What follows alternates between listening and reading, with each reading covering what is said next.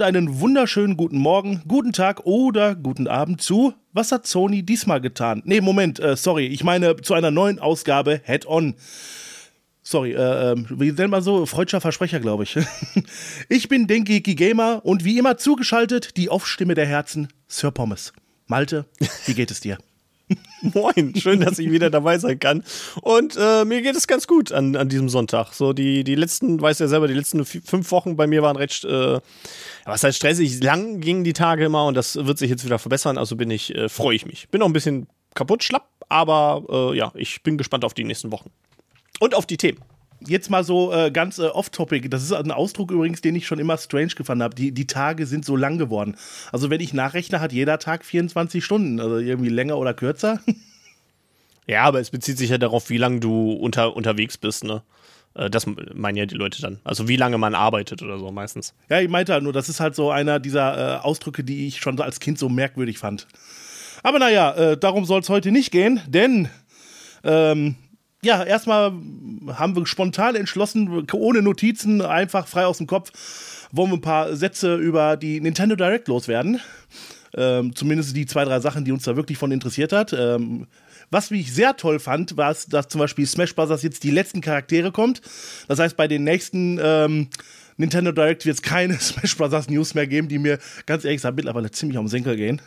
Weil ich mir mal denke, du hast nur 40 Minuten, zeig was Cooles. Smash Bros. interessiert mich nicht. Aber die haben ja diesmal was richtig Cooles gezeigt und zwar Bayonetta ist zurück.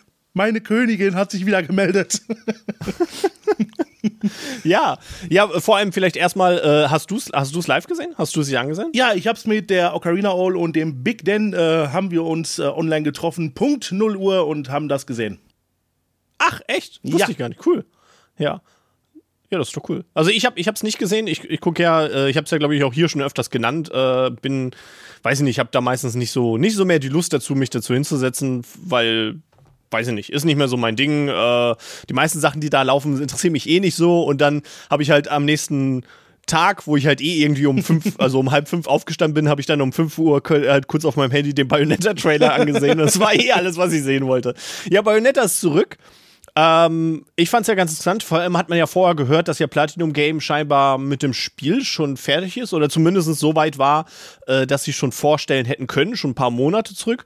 Und Nintendo hat es ja jetzt erst äh, released und der Trailer war super. Astral Chain Anspielung. Ja. Das neue Design von Bayonetta hat man gesehen, was halt äh, Elemente aus Bayonetta 1, 2 und halt den neuen, also die neue Farbgebung kombiniert.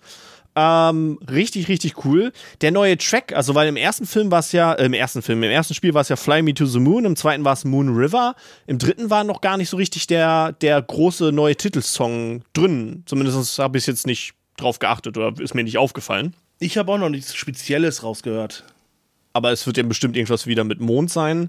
Und ein Feature, was, äh, ich weiß nicht, ob da schon Leute drüber reden, aber es sah für mich so aus, was ich richtig also wie sagt man, Hype fand, war, dass man ja scheinbar die Beschwörungen, ich, also mit Sicherheit auch zum bestimmten Grad, aber das weiß man jetzt ja noch nicht, oder ich zumindest noch nicht, äh, die Beschwörungen äh, steuern kann. Man hat das in so einer Szene gesehen, wo man, wo scheinbar die Spinne, diese Spinnenbeschwörung, der Boss aus dem zweiten Teil, von Bayonetta gesteuert war. Das war aus so einer Third-Person-Sicht ähm, dargestellt und ich, also ich habe das gesehen und ich dachte sofort, boah, der Spieler steuert diese, diese Beschwörung jetzt direkt äh, und nicht nur in so simplen, äh, sag ich mal so, ähm, äh, hier diese Sock'em Rock'em Robot ja, ja. Sachen, die es im zweiten Teil gab, sondern halt so richtig.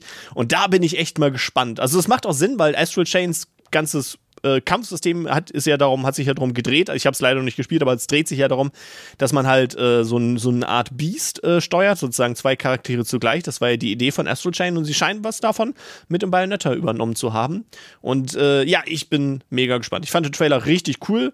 Äh, es sieht hochqualitativ aus und äh, ich gehe mal davon aus, nachdem Bayonetta 1 und 2 halt auch so sehr hochqualitativ war, im, im, im was das Spiel bietet, Inhalt, äh, Cutscenes und halt auch, äh, ne, dass es halt vollständig war zum Release, bin ich da erstmal ganz positiver Dinge. Ja, interessant. Äh, ich habe mich in der letzten Zeit auch ein bisschen mit äh, den Fantheorien, weil die, äh, der äh, Trailer wurde natürlich von den Fans wieder auseinandergenommen und Frame für Frame analysiert, könnte man fast sagen. Ähm, sind ein paar interessante Fantheorien. Und zwar, ähm, ohne jetzt äh, zu sehr einen Deep Dive hier zu machen, die Bayonetta, die wir gesehen haben, ist vielleicht gar nicht Bayonetta. Mm. Und zwar, ähm, Äh, nur kurz angesprochen, äh, für die, die Teil 1 vielleicht noch nicht gespielt haben. Man gerät da in eine Art äh, Time Loop sozusagen und Bayonetta trifft ihr früheres Ich sozusagen. Wie hieß die kurze nochmal? Also, wie heißt sie nochmal wirklich? Ah, ich habe den Namen Syriza. vergessen. Syriza, genau. Und ähm, es gibt jetzt viele Fantheorien, alleine weil der neuen Outfit von Bayonetta mit den äh, langen Zöpfen und so weiter, dass das in Wirklichkeit Syriza ist, die in einen äh, anderen Zeitloop gefangen ist, weil in dem ersten Trailer, der 2017, ja, so lange ist er schon her, gezeigt wurde, sieht man, dass Bayonetta scheinbar erschossen wurde oder zumindest äh, könnte fast sagen, Umfeld zumindest. Und ähm, viele Fans haben jetzt die Theorie, dass das in Wirklichkeit Syriza ist, die in einer alternativen Zeitachse versucht, Bayonetta zu retten. Ich weiß nicht, was ich davon halten soll, wäre aber spannende Geschichte, muss ich sagen. Ja, aber ich glaube nicht, dass es so, so kompliziert ist. Ich glaube eher, weil die Sache ist ja, der erste Teil äh, dreht sich ja darum, dass Bayonetta sich selber findet. Bayonetta weiß ja am Anfang des Spiels gar nicht, wer sie ist. Äh, sie weiß, dass sie eine Hexe ist und dass sie gegen Engel kämpft, aber sie weiß gar nicht, wer sie ist. Und darum dreht es sich ja im Bayonetta 1, wer, wer sie ist. Und der zweite Teil äh, dreht sich ja, also hat auch ein, noch einen anderen, größeren Plot in der Geschichte und es gibt halt so eine, so eine Zeitverschiebung und sowas auch alles, aber prinzipiell ist es ja relativ fokussierte ähm, Geschichte darauf, Jan zu retten, ne, die, äh, die mehr oder minder Schwester von Bayonetta. Und der dritte Teil muss ja jetzt irgendwie wieder zurückkommen auf die Geschichte von Bayonetta. Was ist die Zukunft Bayonetta? Weil es wird ja irgendwie so, also sozusagen das große Finale sein und ich denke, daher macht es Sinn, halt Elemente, wie hier das Aussehen, vom ersten Teil zu übernehmen. Ohne dass jetzt, ob das Bayonetta ist oder nicht, äh, das glaube ich gar nicht so sehr. Ich glaube halt eher, dass es halt wieder weil der zweite Teil, oftmals hast du es ja auch in der Trilogiegeschichte, der erste Teil, zum Beispiel in Silent Hill, der erste Teil hat halt die ganze Geschichte äh, um, um das Mädel und um die Stadt und alles. Der zweite Teil ist eigentlich ziemlich losgelöst von allem. Der dritte Teil bezieht sich dann wieder auf den ersten und führt die Geschichte zu Ende. Und ich glaube, das ist so etwas, äh, was hier Bayonetta macht und äh, das spiegelt das Design auch wieder. Mhm. Ja, wie gesagt, es ist nur eine Fantheorie, davon ist nichts bestätigt oder auch nur irgendwie niedergeschrieben. Aber äh, ich wollte zumindest mal erwähnen, weil die Idee finde ich eigentlich ganz spannend muss ich ganz ehrlich sagen. Wäre interessant, ja. Aber neben Bayonetta gab es ja noch mehr, was mich extrem gefreut und gleichzeitig überrascht hat. Äh, es wird ein neues Kirby geben. Ein 3D-Kirby. Ich glaube, das dürfte das erste vollwertige 3D-Kirby sein. Es gab natürlich schon diese 2,5D-Kirbys, das heißt äh, Sidesicht mit 3D-Grafik. Aber das ist das erste äh, wirklich vollständige 3D-Kirby, was wie ich vermute, die Engine von Super Mario Odyssey benutzt, weil der Stil und so weiter ist recht ähnlich. Das Einzige, was halt ein bisschen merkwürdig ist, äh, das Ganze heißt, glaube ich, The Lost Land oder The Forgotten Land. Und äh, das spielt in einer Art Postapokalypse. Und da habe ich mich gesagt, okay, wir haben jetzt so eine Postapokalypse, bunt immer noch, muss man dazu sagen. Aber dann Kirby und dann die ganzen knuffigen Gegner. Und ich frage mich echt, was da für eine Story hinter ist. Ich freue mich riesig auf dieses Spiel. Ich bin echt gespannt. Hm.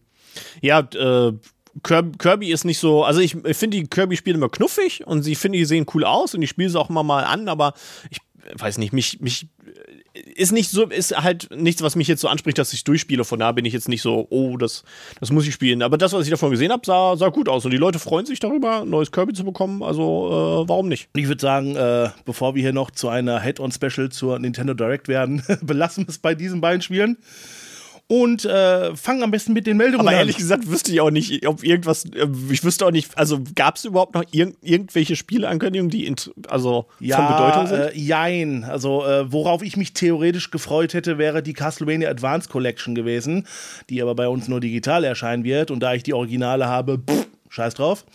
Ähm, dann gab es noch von Square Enix ein sehr interessantes Strategie-Kartenspiel wo ich am Anfang ziemlich, den Namen habe ich jetzt leider, wie gesagt, nicht im Kopf, weil. Ach, du meinst hier äh, Voice of Cards oder so? Ja, genau. Was ich erst ziemlich spannend fand, weil das sieht aus, als wäre die Oberwelt so aus Karten gestaltet und man würde da irgendwie wirklich Strategie spielmäßig hergehen. Ja, aber letztendlich ist das nur äh, fancy Kartenspiel, deswegen, na, schauen wir mal, wie das so ist.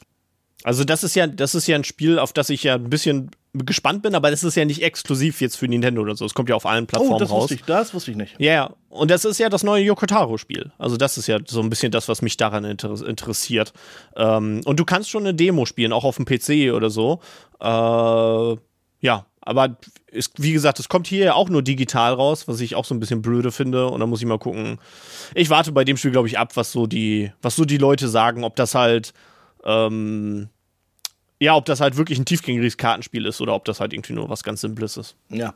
Und dann gab es noch ein Spiel, was ich ziemlich cool fand, aber das habe ich jetzt gerade völlig vergessen. Also so viel zum Thema, es hat mir sehr gut gefallen. Aber ähm, es war schon eine interessante ähm, Direct. Viele haben gesagt, oh, eine der besten Directs äh, äh der letzten Zeit. Ja, ich fand's okay. Sind, wie gesagt, Bayonetta war drin, dafür ist es sowieso top.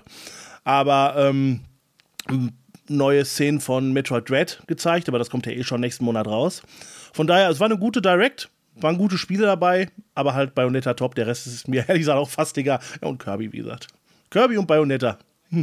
Wobei eins finde ich interessant, weil ja Platinum Games ja auch schon vorgesagt hatte, dass Bayonetta 3 zumindest vorzeigbar ist oder fertig. Ich weiß jetzt nicht, ob sie damit meinten, ob es halt komplett fertig ist. Aber zumindest, äh, dass es dann doch noch zurückgehalten wurde bis zu dieser Direct, ähm, gibt ja eigentlich auch den Gerüchten um die was war es, Metroid Prime Trilogie, die ja auch schon fertig sein soll für Switch, äh, so ein bisschen, das könnte sein, dass ja, Nintendo da auf der Trilogie hoffen. sitzt. Ich will es hoffen. Und ich könnte mir vorstellen, dass Nintendo äh, noch abwartet mit der Trilogie. Also, was heißt, ich könnte mir vorstellen, das ist meine große Hoffnung, so dass das Spiel auf jeden Fall existiert, dass sie das wohl zusammen in einer anderen Direct raushauen werden, wenn sie Neues zu Metroid Prime 4 zeigen. Dass sie das vielleicht deswegen noch zurückhalten weil ähm, ich bin riesiger Metroid-Fan. Also für mich gibt es keine schlechten Metroids. Ja gut, ich habe das äh, eine Metroid, wo, wo Samus nicht drin spielt, dieses komische Basengame ist das, glaube ich, für den DS, habe ich nie gespielt. Oder 3DS genau gesagt. Aber ähm, ansonsten, ich würde mich tierisch freuen, auf der Switch die Primes zu spielen, weil das sind grandiose Spiele. Ähm, ja, und das ist dann wieder so, da würde ich dann gerne auch wieder mein Geld für rausgeben. Nur ich bin halt mal gespannt, wenn es kommt, in welcher Form, weil ich kann mir fast nicht vorstellen, dass sie die drei Spiele wirklich zusammen verkaufen, also auf einem Modul, sondern ich würde bei Nintendo eher vermuten, dass sie äh, drei günstige Spiele da raushauen für. Hm. Aber naja, das ist halt reine Spekulation. Ja, gut. Achso, ich dachte, du wolltest was sagen. ja, dann. Nee, äh, zu, zu Metroid habe ich nicht viel Anknüpfung. Ich habe schon verschiedene Metroids ausprobiert, aber bislang konnte mich noch keins irgendwie, wie sagt man, greifen, hucken. Irgendwann war ich immer so, ah, ich habe keine Lust mehr. Du bist, du bist ein komischer Mensch. Du bist ein ganz komischer Mensch. aber kommen wir erstmal zu den Meldungen, bevor wir zu unseren News kommen. Anfangen möchte ich gerne mit äh, Lufia, das sehr bekannte, sehr beliebte und sehr gute Super Nintendo RPG, äh, was eigentlich Lufia 2 ist, was ich äh, als Kind immer gehasst habe wie die Pest, weil ich Teil, Teil 1 spielen wollte, als ich das erfahren habe. Aber, aber es macht Sinn, Teil 2 erst zu spielen, weil Teil 2 spielt vor Teil 1. Ja, genau. Und Teil 1 fängt an mit dem Ende von Teil 2. Ja, es ist alles so ein bisschen komisch was so ein bisschen ist so, hm, man, also man sieht halt wirklich das Ende vom, vom zweiten äh, Teil und das ist so ein bisschen blöd, wenn man dann den zweiten Teil spielt und das Ende dann ja schon kennt. Ja, die Serie ist sowieso ein bisschen strange in der Hinsicht. Es gibt ja insgesamt vier Teile, weil ich mich recht erinnere. Eins, zwei für Super Nintendo. Äh, für Game of Color gibt es noch eins. Und äh, ich glaube, das gab es nur in Japan. Das Estopolis für die, äh, ich glaube, den alten DS war das noch. Hm, ähm, das kann sein. Äh, aber die, äh, den DS-Teil habe ich nie gespielt. Jedenfalls, Lufia, sehr beliebt, gerade in Europa wegen der Big Box, ist jetzt urplötzlich wieder zum Kaufen aufgetaucht bei Galeria Kaufhof im Onlineshop. Und äh, irgendwie scheint das jemand morgens um 6 Uhr mitgekriegt zu haben. Wobei ich jetzt schon die erste Frage im Kopf habe: Wer geht morgens um 6 Uhr auf die Webseite von Galeria Kaufhof und denkt sich, schauen wir mal, was wir so Neues zu bieten haben?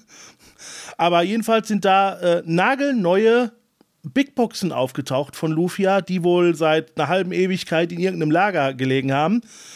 Und was wahrscheinlich das Überraschendste dabei ist, 79,99, was quasi eins zu eins umgerechnet der Retailpreis damals in D-Mark gewesen ist.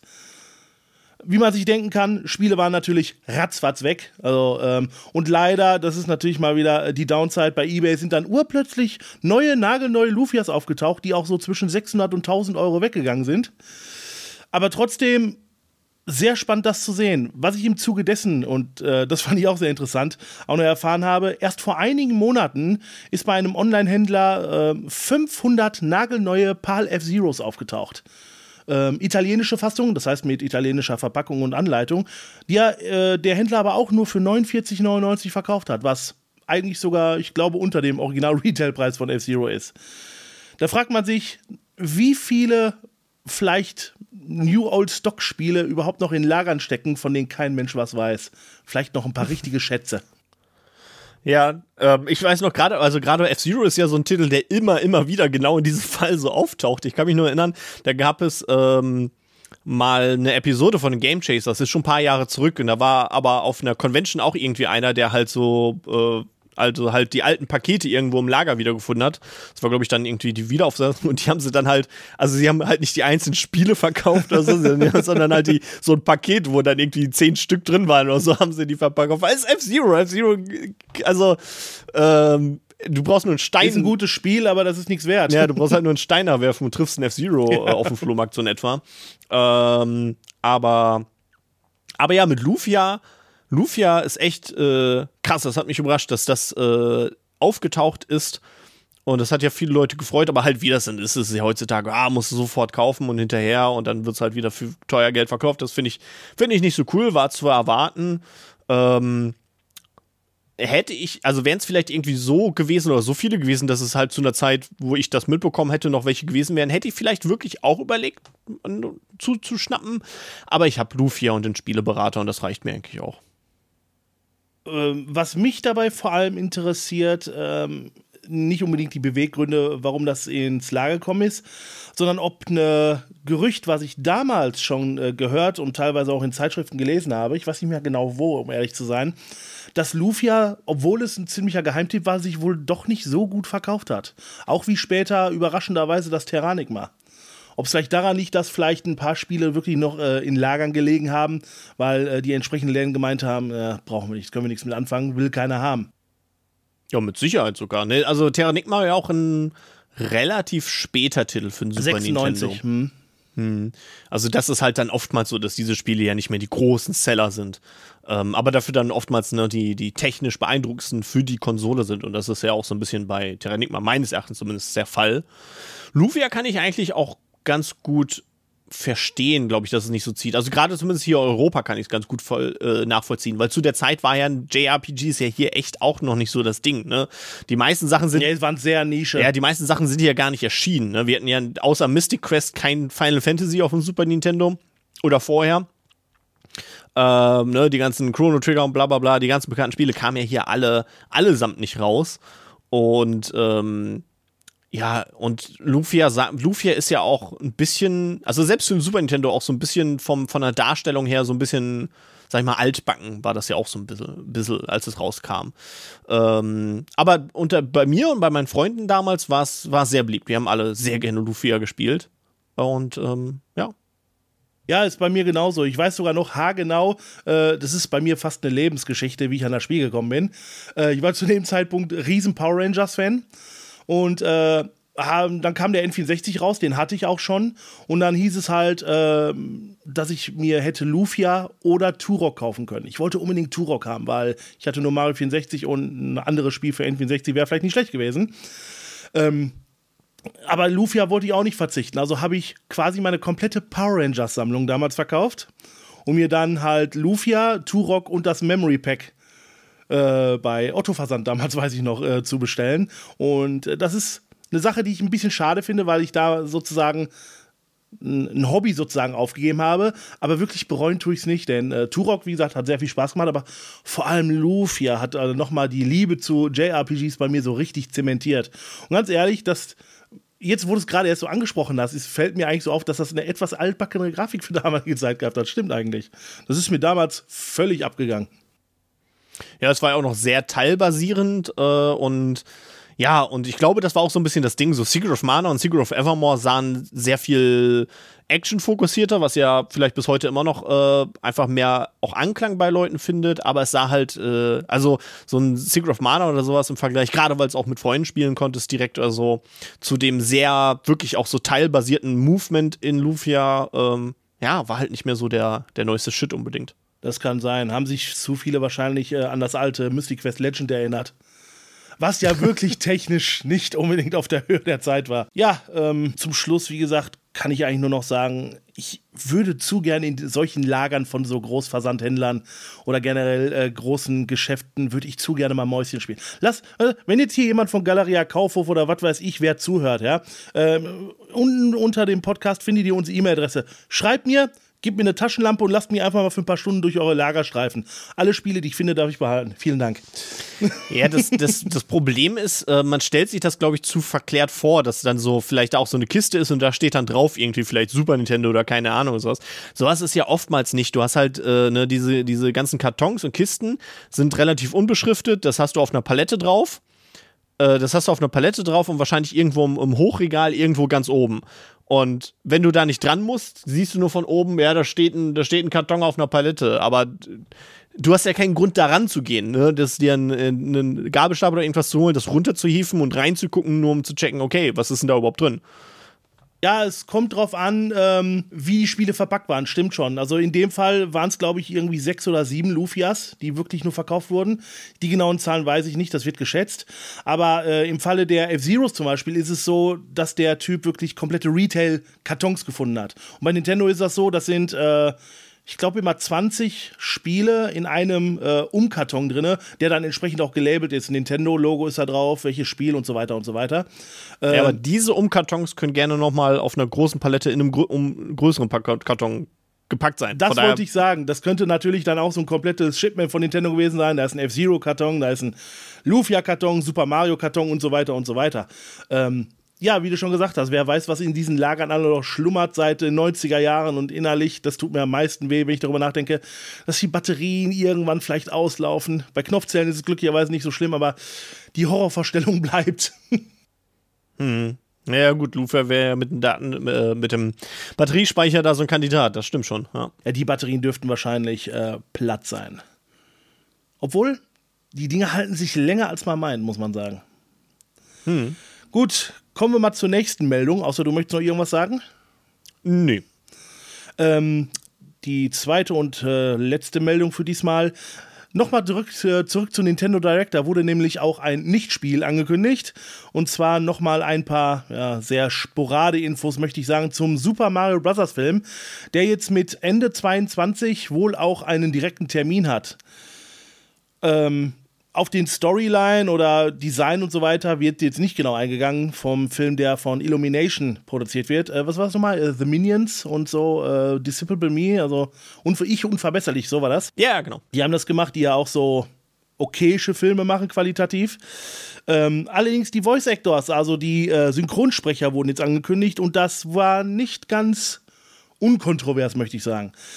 Fangen wir am besten erstmal von vorne an. Mario, oder nee, das ist ja das, ist ja das Problem. Jetzt habe ich schon rausgegeben, scheiß drauf.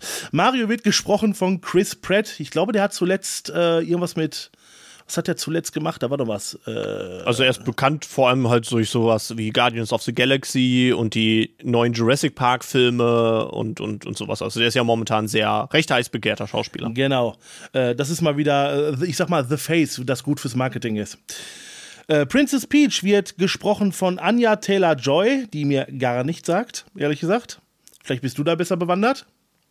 Nee. Gut, das ist dabei. Luigi von äh, Charlie Day.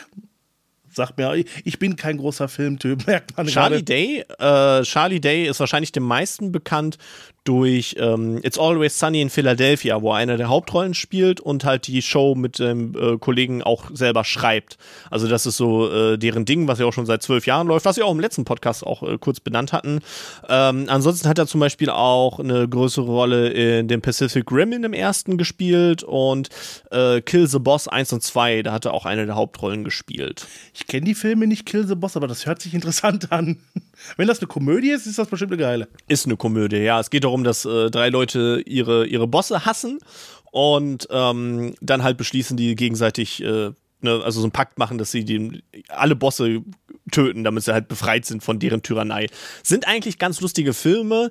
Eine Sache, die halt so ein bisschen wieder ist, also hat mich jetzt nicht gestört, ich habe auch gelacht, aber es ist halt auch so ein bisschen wieder dieses, hm, wären die Rollen anders, äh, wird man es wahrscheinlich sehr anders sehen, weil Jennifer Aniston spielt eine, ich glaube, Zahnärztin oder irgendeine, irgendeine Ärztin ist das und Charlie Day, also der Charakter von Charlie Day, ist halt der, der unter ihr leidet und ich weiß nicht, ob das im ersten oder zweiten war, aber es gibt praktisch halt auch, also sie, sie be belästigt ihm sexuell auf das Heftigste. So in etwa so, ah, und packt ihn am Arsch und praktisch einen Schritt und keine Ahnung. Und es gibt, glaube ich, auch eine Szene, ich weiß nicht, ob sie ihn dann wirklich vergewaltigt, aber sie setzt ihn auf jeden Fall unter, äh, also unter Betäubung und macht dann irgendwie, äh, also spielt sich an ihm aus und macht dann auch Fotos. Und dann sagt sie so in etwa, ja, äh, die veröffentliche ich dann deiner Frau oder so, wenn du irgendwie was sagst oder so. Also das ist schon, Das ist schon ein bisschen sehr derbe. Das ist heftig. Ähm, ja. äh, hm. ja, aber, ähm, aber ja, ansonsten fand ich die Filme äh, doch recht lustig, aber das ist so eine Sache, wo ich mittlerweile so denke, hm, aber ich müsste es vielleicht auch nochmal sehen. Ich weiß nicht mehr genau, wie es ausgespielt wird, aber es ist äh, ja schon. Äh, Naja, äh, ich sag mal, sexuelle Gewalt oder Unterdrückung gegen Männer wird ja leider in Filmen sowieso immer gerne als äh, Lachnummer sozusagen gesehen. Aber das ist jetzt ein Thema, da wollen wir, glaube ich, nicht Deep Dive machen. Nee. Gehen wir mal lieber zum nächsten Charakter. Äh, wo sind wir da? Toad wird gesprochen von Keegan Michael Kay. Ich glaube, das ist ein Comedian, wenn ich das richtig äh, gelesen habe. Ja, genau. Der ist, ähm, also der ist halt für, ähm, für Comedy bekannt. Äh, ich weiß nicht, wer mitgespielt hat. Es gibt, glaube ich, auch, aber das waren, glaube ich, auch so Fernsehsendungen. Ich weiß nicht, ob die hier gelaufen sind. Die sind auch nicht so bekannt. Aber der, der ist auf jeden Fall äh, Komiker, ja. Dann äh, Kamek, was ich sehr interessant finde, weil das ist ein Charakter, mit dem ich absolut nicht gerechnet habe. Gesprochen von Kevin Michael Richardson.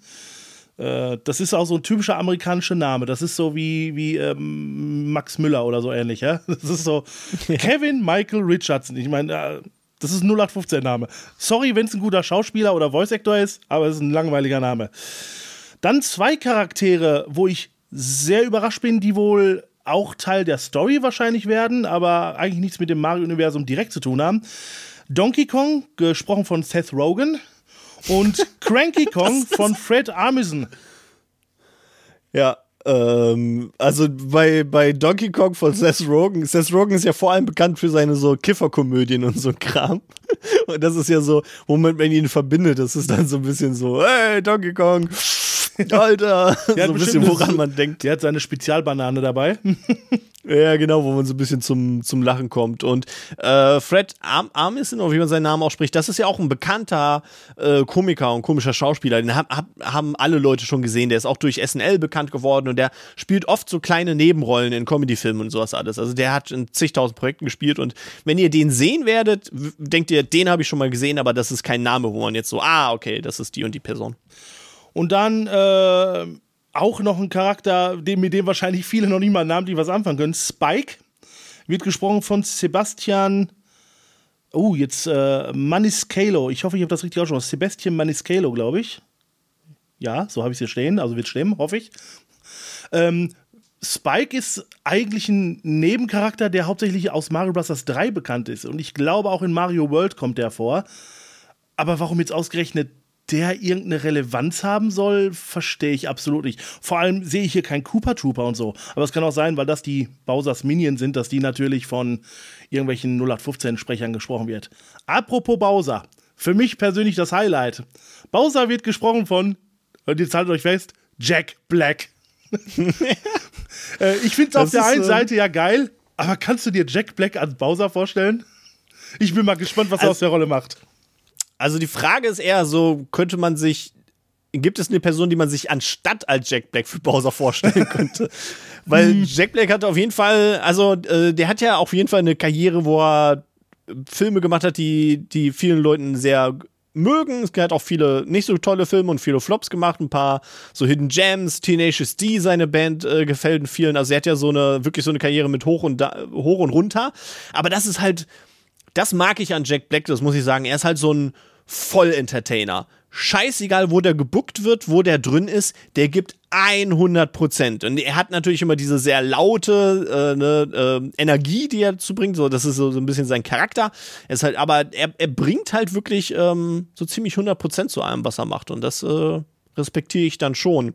Ähm, aber ich denke, dass ähm, ja, es ist halt schwer. Also man, jetzt, wenn man so die, die Charaktere und die Gesichter der Schauspieler sieht, denkt man, wie soll das denn passen? Aber man hat ja nachher nur die Stimme und das dann relativiert auch vieles dann wieder. Ja, ich glaube, das größte Problem ist auch, äh, man hat über die Jahre natürlich eine bestimmte ähm, Stimmlage oder halt, auch wenn viele Charaktere nicht wirklich immer was gesagt haben, hat man so eine Idee, wie sie sprechen könnten.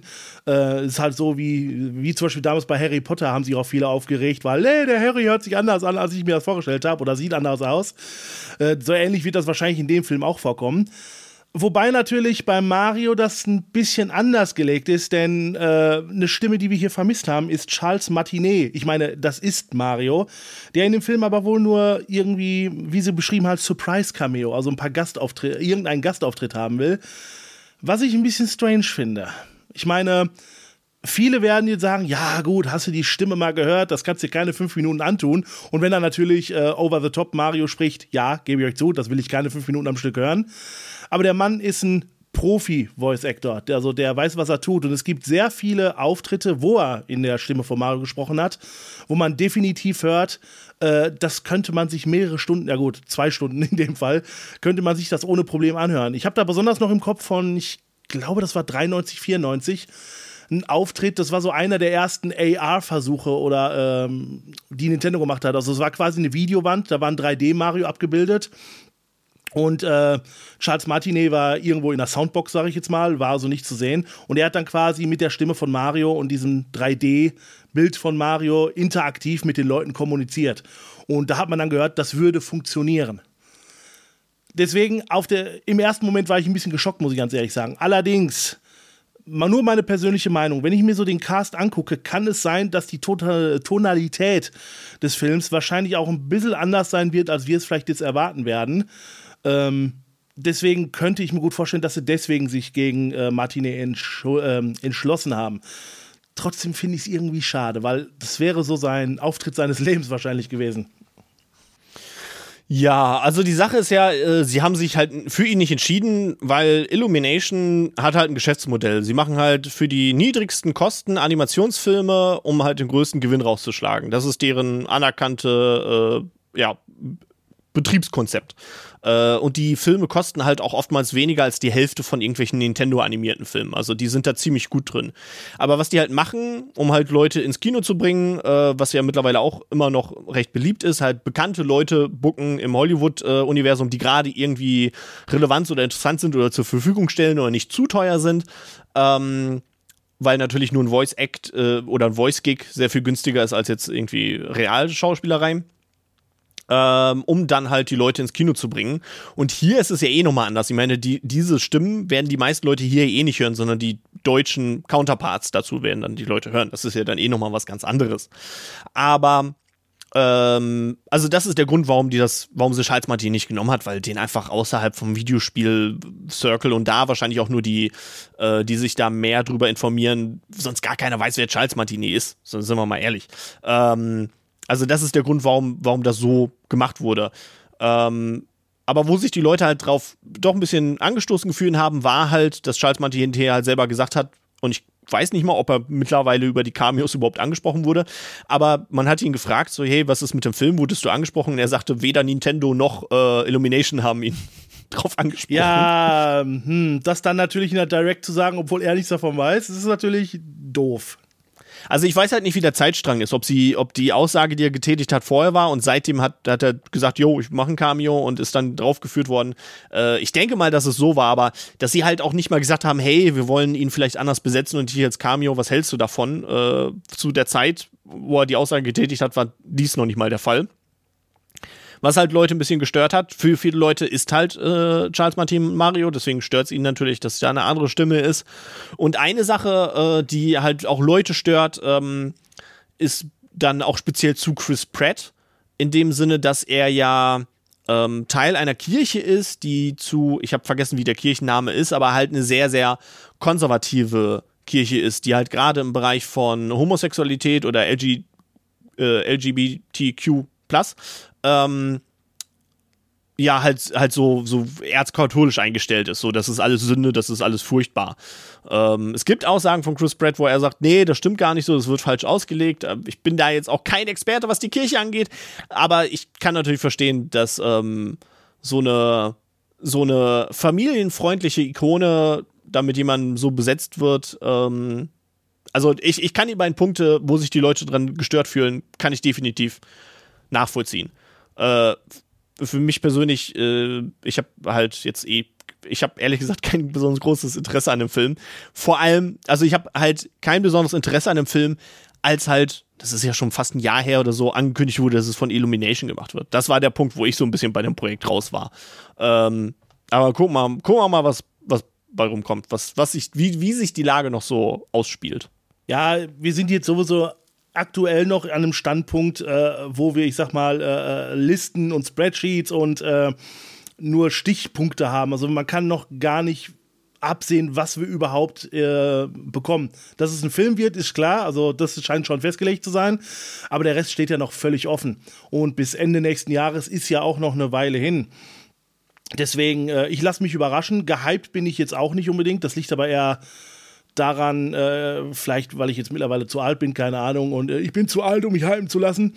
Ähm, aber irgendwie will bei mir auch nicht so äh, das, huh, den will ich unbedingt sehen, ankommen, wahrscheinlich, weil, oh ja, ich weiß warum. Äh, wir haben letztens äh, Sonic the Hedgehog gesehen und äh, das hängt immer noch so ein bisschen in den Knochen drin. ich befürchte auch wieder, ähm, ich als Fan halt, ähm, Nintendo-Fan speziell, ich weiß nicht, ob ich überhaupt eine Chance habe, da wirklich überrascht und fröhlich aus dem Film rauszugehen und mir nicht denken, ah nee, das haben sie falsch gemacht, das hätten sie lassen müssen, ah nee, da bin ich überhaupt nicht zufrieden mit. Weil die Erwartungen eh wieder zu hoch sind an diesem Film. Hm, also ich denke, also ich denke und ich denke mal, da, und, also da gehe ich einfach von dem raus, was halt Illumination produziert hat. Die werden halt einen familienfreundlichen Film machen mit einer 0815 Story ähm, die halt irgendwie jetzt einfach nichts Besonderes wird, wird mit Sicherheit irgendwie wahrscheinlich auch äh, ne, Peach wird gerettet oder so. Also völlige 0815-Story, die wir halt schon zigtausend Mal gesehen haben. Und dann wird es halt halt einfach wieder zugehämmert mit irgendwelchen Referenzen ans Spiel oder anderen popkulturellen Kram, Kram damit halt Leute sagen, ah, das kenne ich. In dem Film ist etwas, was ich kenne. Also mag ich den Film, glaub ich. Sagt zumindest die Firma, die den Film gemacht hat. Äh, und äh, ja, und da bin ich ein bisschen raus. Oh, du machst ich mich weiß, kaputt. Zynisch. Das, nee, das Schlimmste ist ja, du hast ja vollkommen recht, aber äh, weißt du, ich bin, ich glaube, vier Jahre älter als du, ja, aber du klingst, als wärst du 20 Jahre älter als ich. Also von daher. Ja, aber die, die Sache ist, so war ich auch schon mit 18 so etwa. ja, als 17 noch ein fröhliches Kind, da wurde er 18, erwachsenes Leben ist scheiße.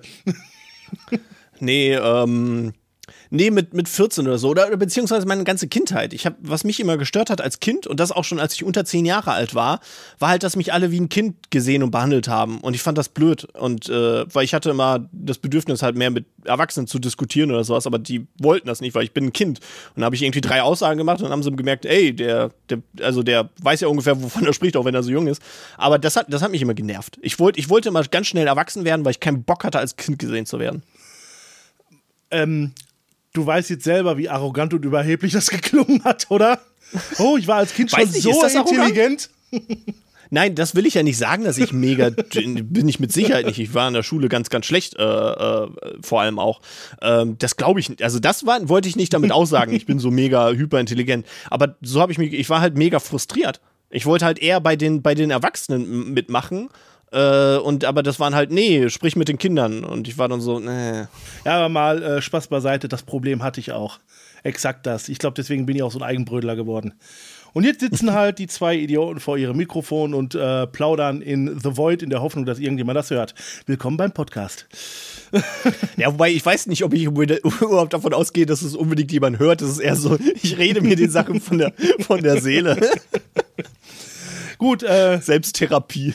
Ja, so kann man es auch nennen. Ich glaube, dann sind wir durch äh, mit dem Film. Wie gesagt, äh, ich bin gespannt, was dabei rauskommt.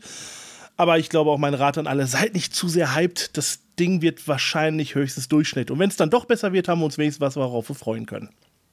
Ja, oder seid halt voll hyped und ihr seid einfach Menschen, die nicht so verbrannt und, und leer innerlich sind wie wir, die sich auch über ein, äh, jetzt nicht das Meisterwerk überhaupt einfach total freuen können. Das ist doch auch was Schönes. Stimmt, es gibt ja noch Leute mit Freude im Leben, das vergesse ich immer wieder. ich auch manchmal. Gut, dann würde ich sagen, kommen wir mal zu unseren Themen heute. Das erste wäre, Warner Bros. lässt künstliche Intelligenz über Filme entscheiden, was übrigens perfekt in äh, die Sache mit dem Mario Bros. Spiel reinspielt sogar. China erklärt Kryptowährungen für illegal. Sony schaltet die Server von Little Big Planet ab. Sony äh, behebt ein, endlich das CMOS-Problem, zerstört aber unter Umständen dabei eure Konsole. Und wir haben das Yakuza-Triple mit NetEase schnappt sich den Schöpfer der Yakuza-Serie, Ryuta Ueda kehrt zu Sega zurück und Yakuza-Spiele vielleicht in anderen Ländern? Hm, wir werden sehen. Also beziehungsweise spielen in anderen Ländern. Ach so, ja. Weil in anderen Ländern kannst du ja schon kaufen. Weil es klang so ein bisschen in anderen Ländern. Also so, Moment, die werden doch schon veröffentlicht in anderen Ländern. Stimmt. Fangen wir also mit unserem ersten Thema an. Warner Bros. lässt künstliche Intelligenz über Filme entscheiden. Mit Warner Bros. ist eine weitere Firma nach vorne geprescht, um die Vorzüge von künstlicher Intelligenz für ihre Projekte zu nutzen.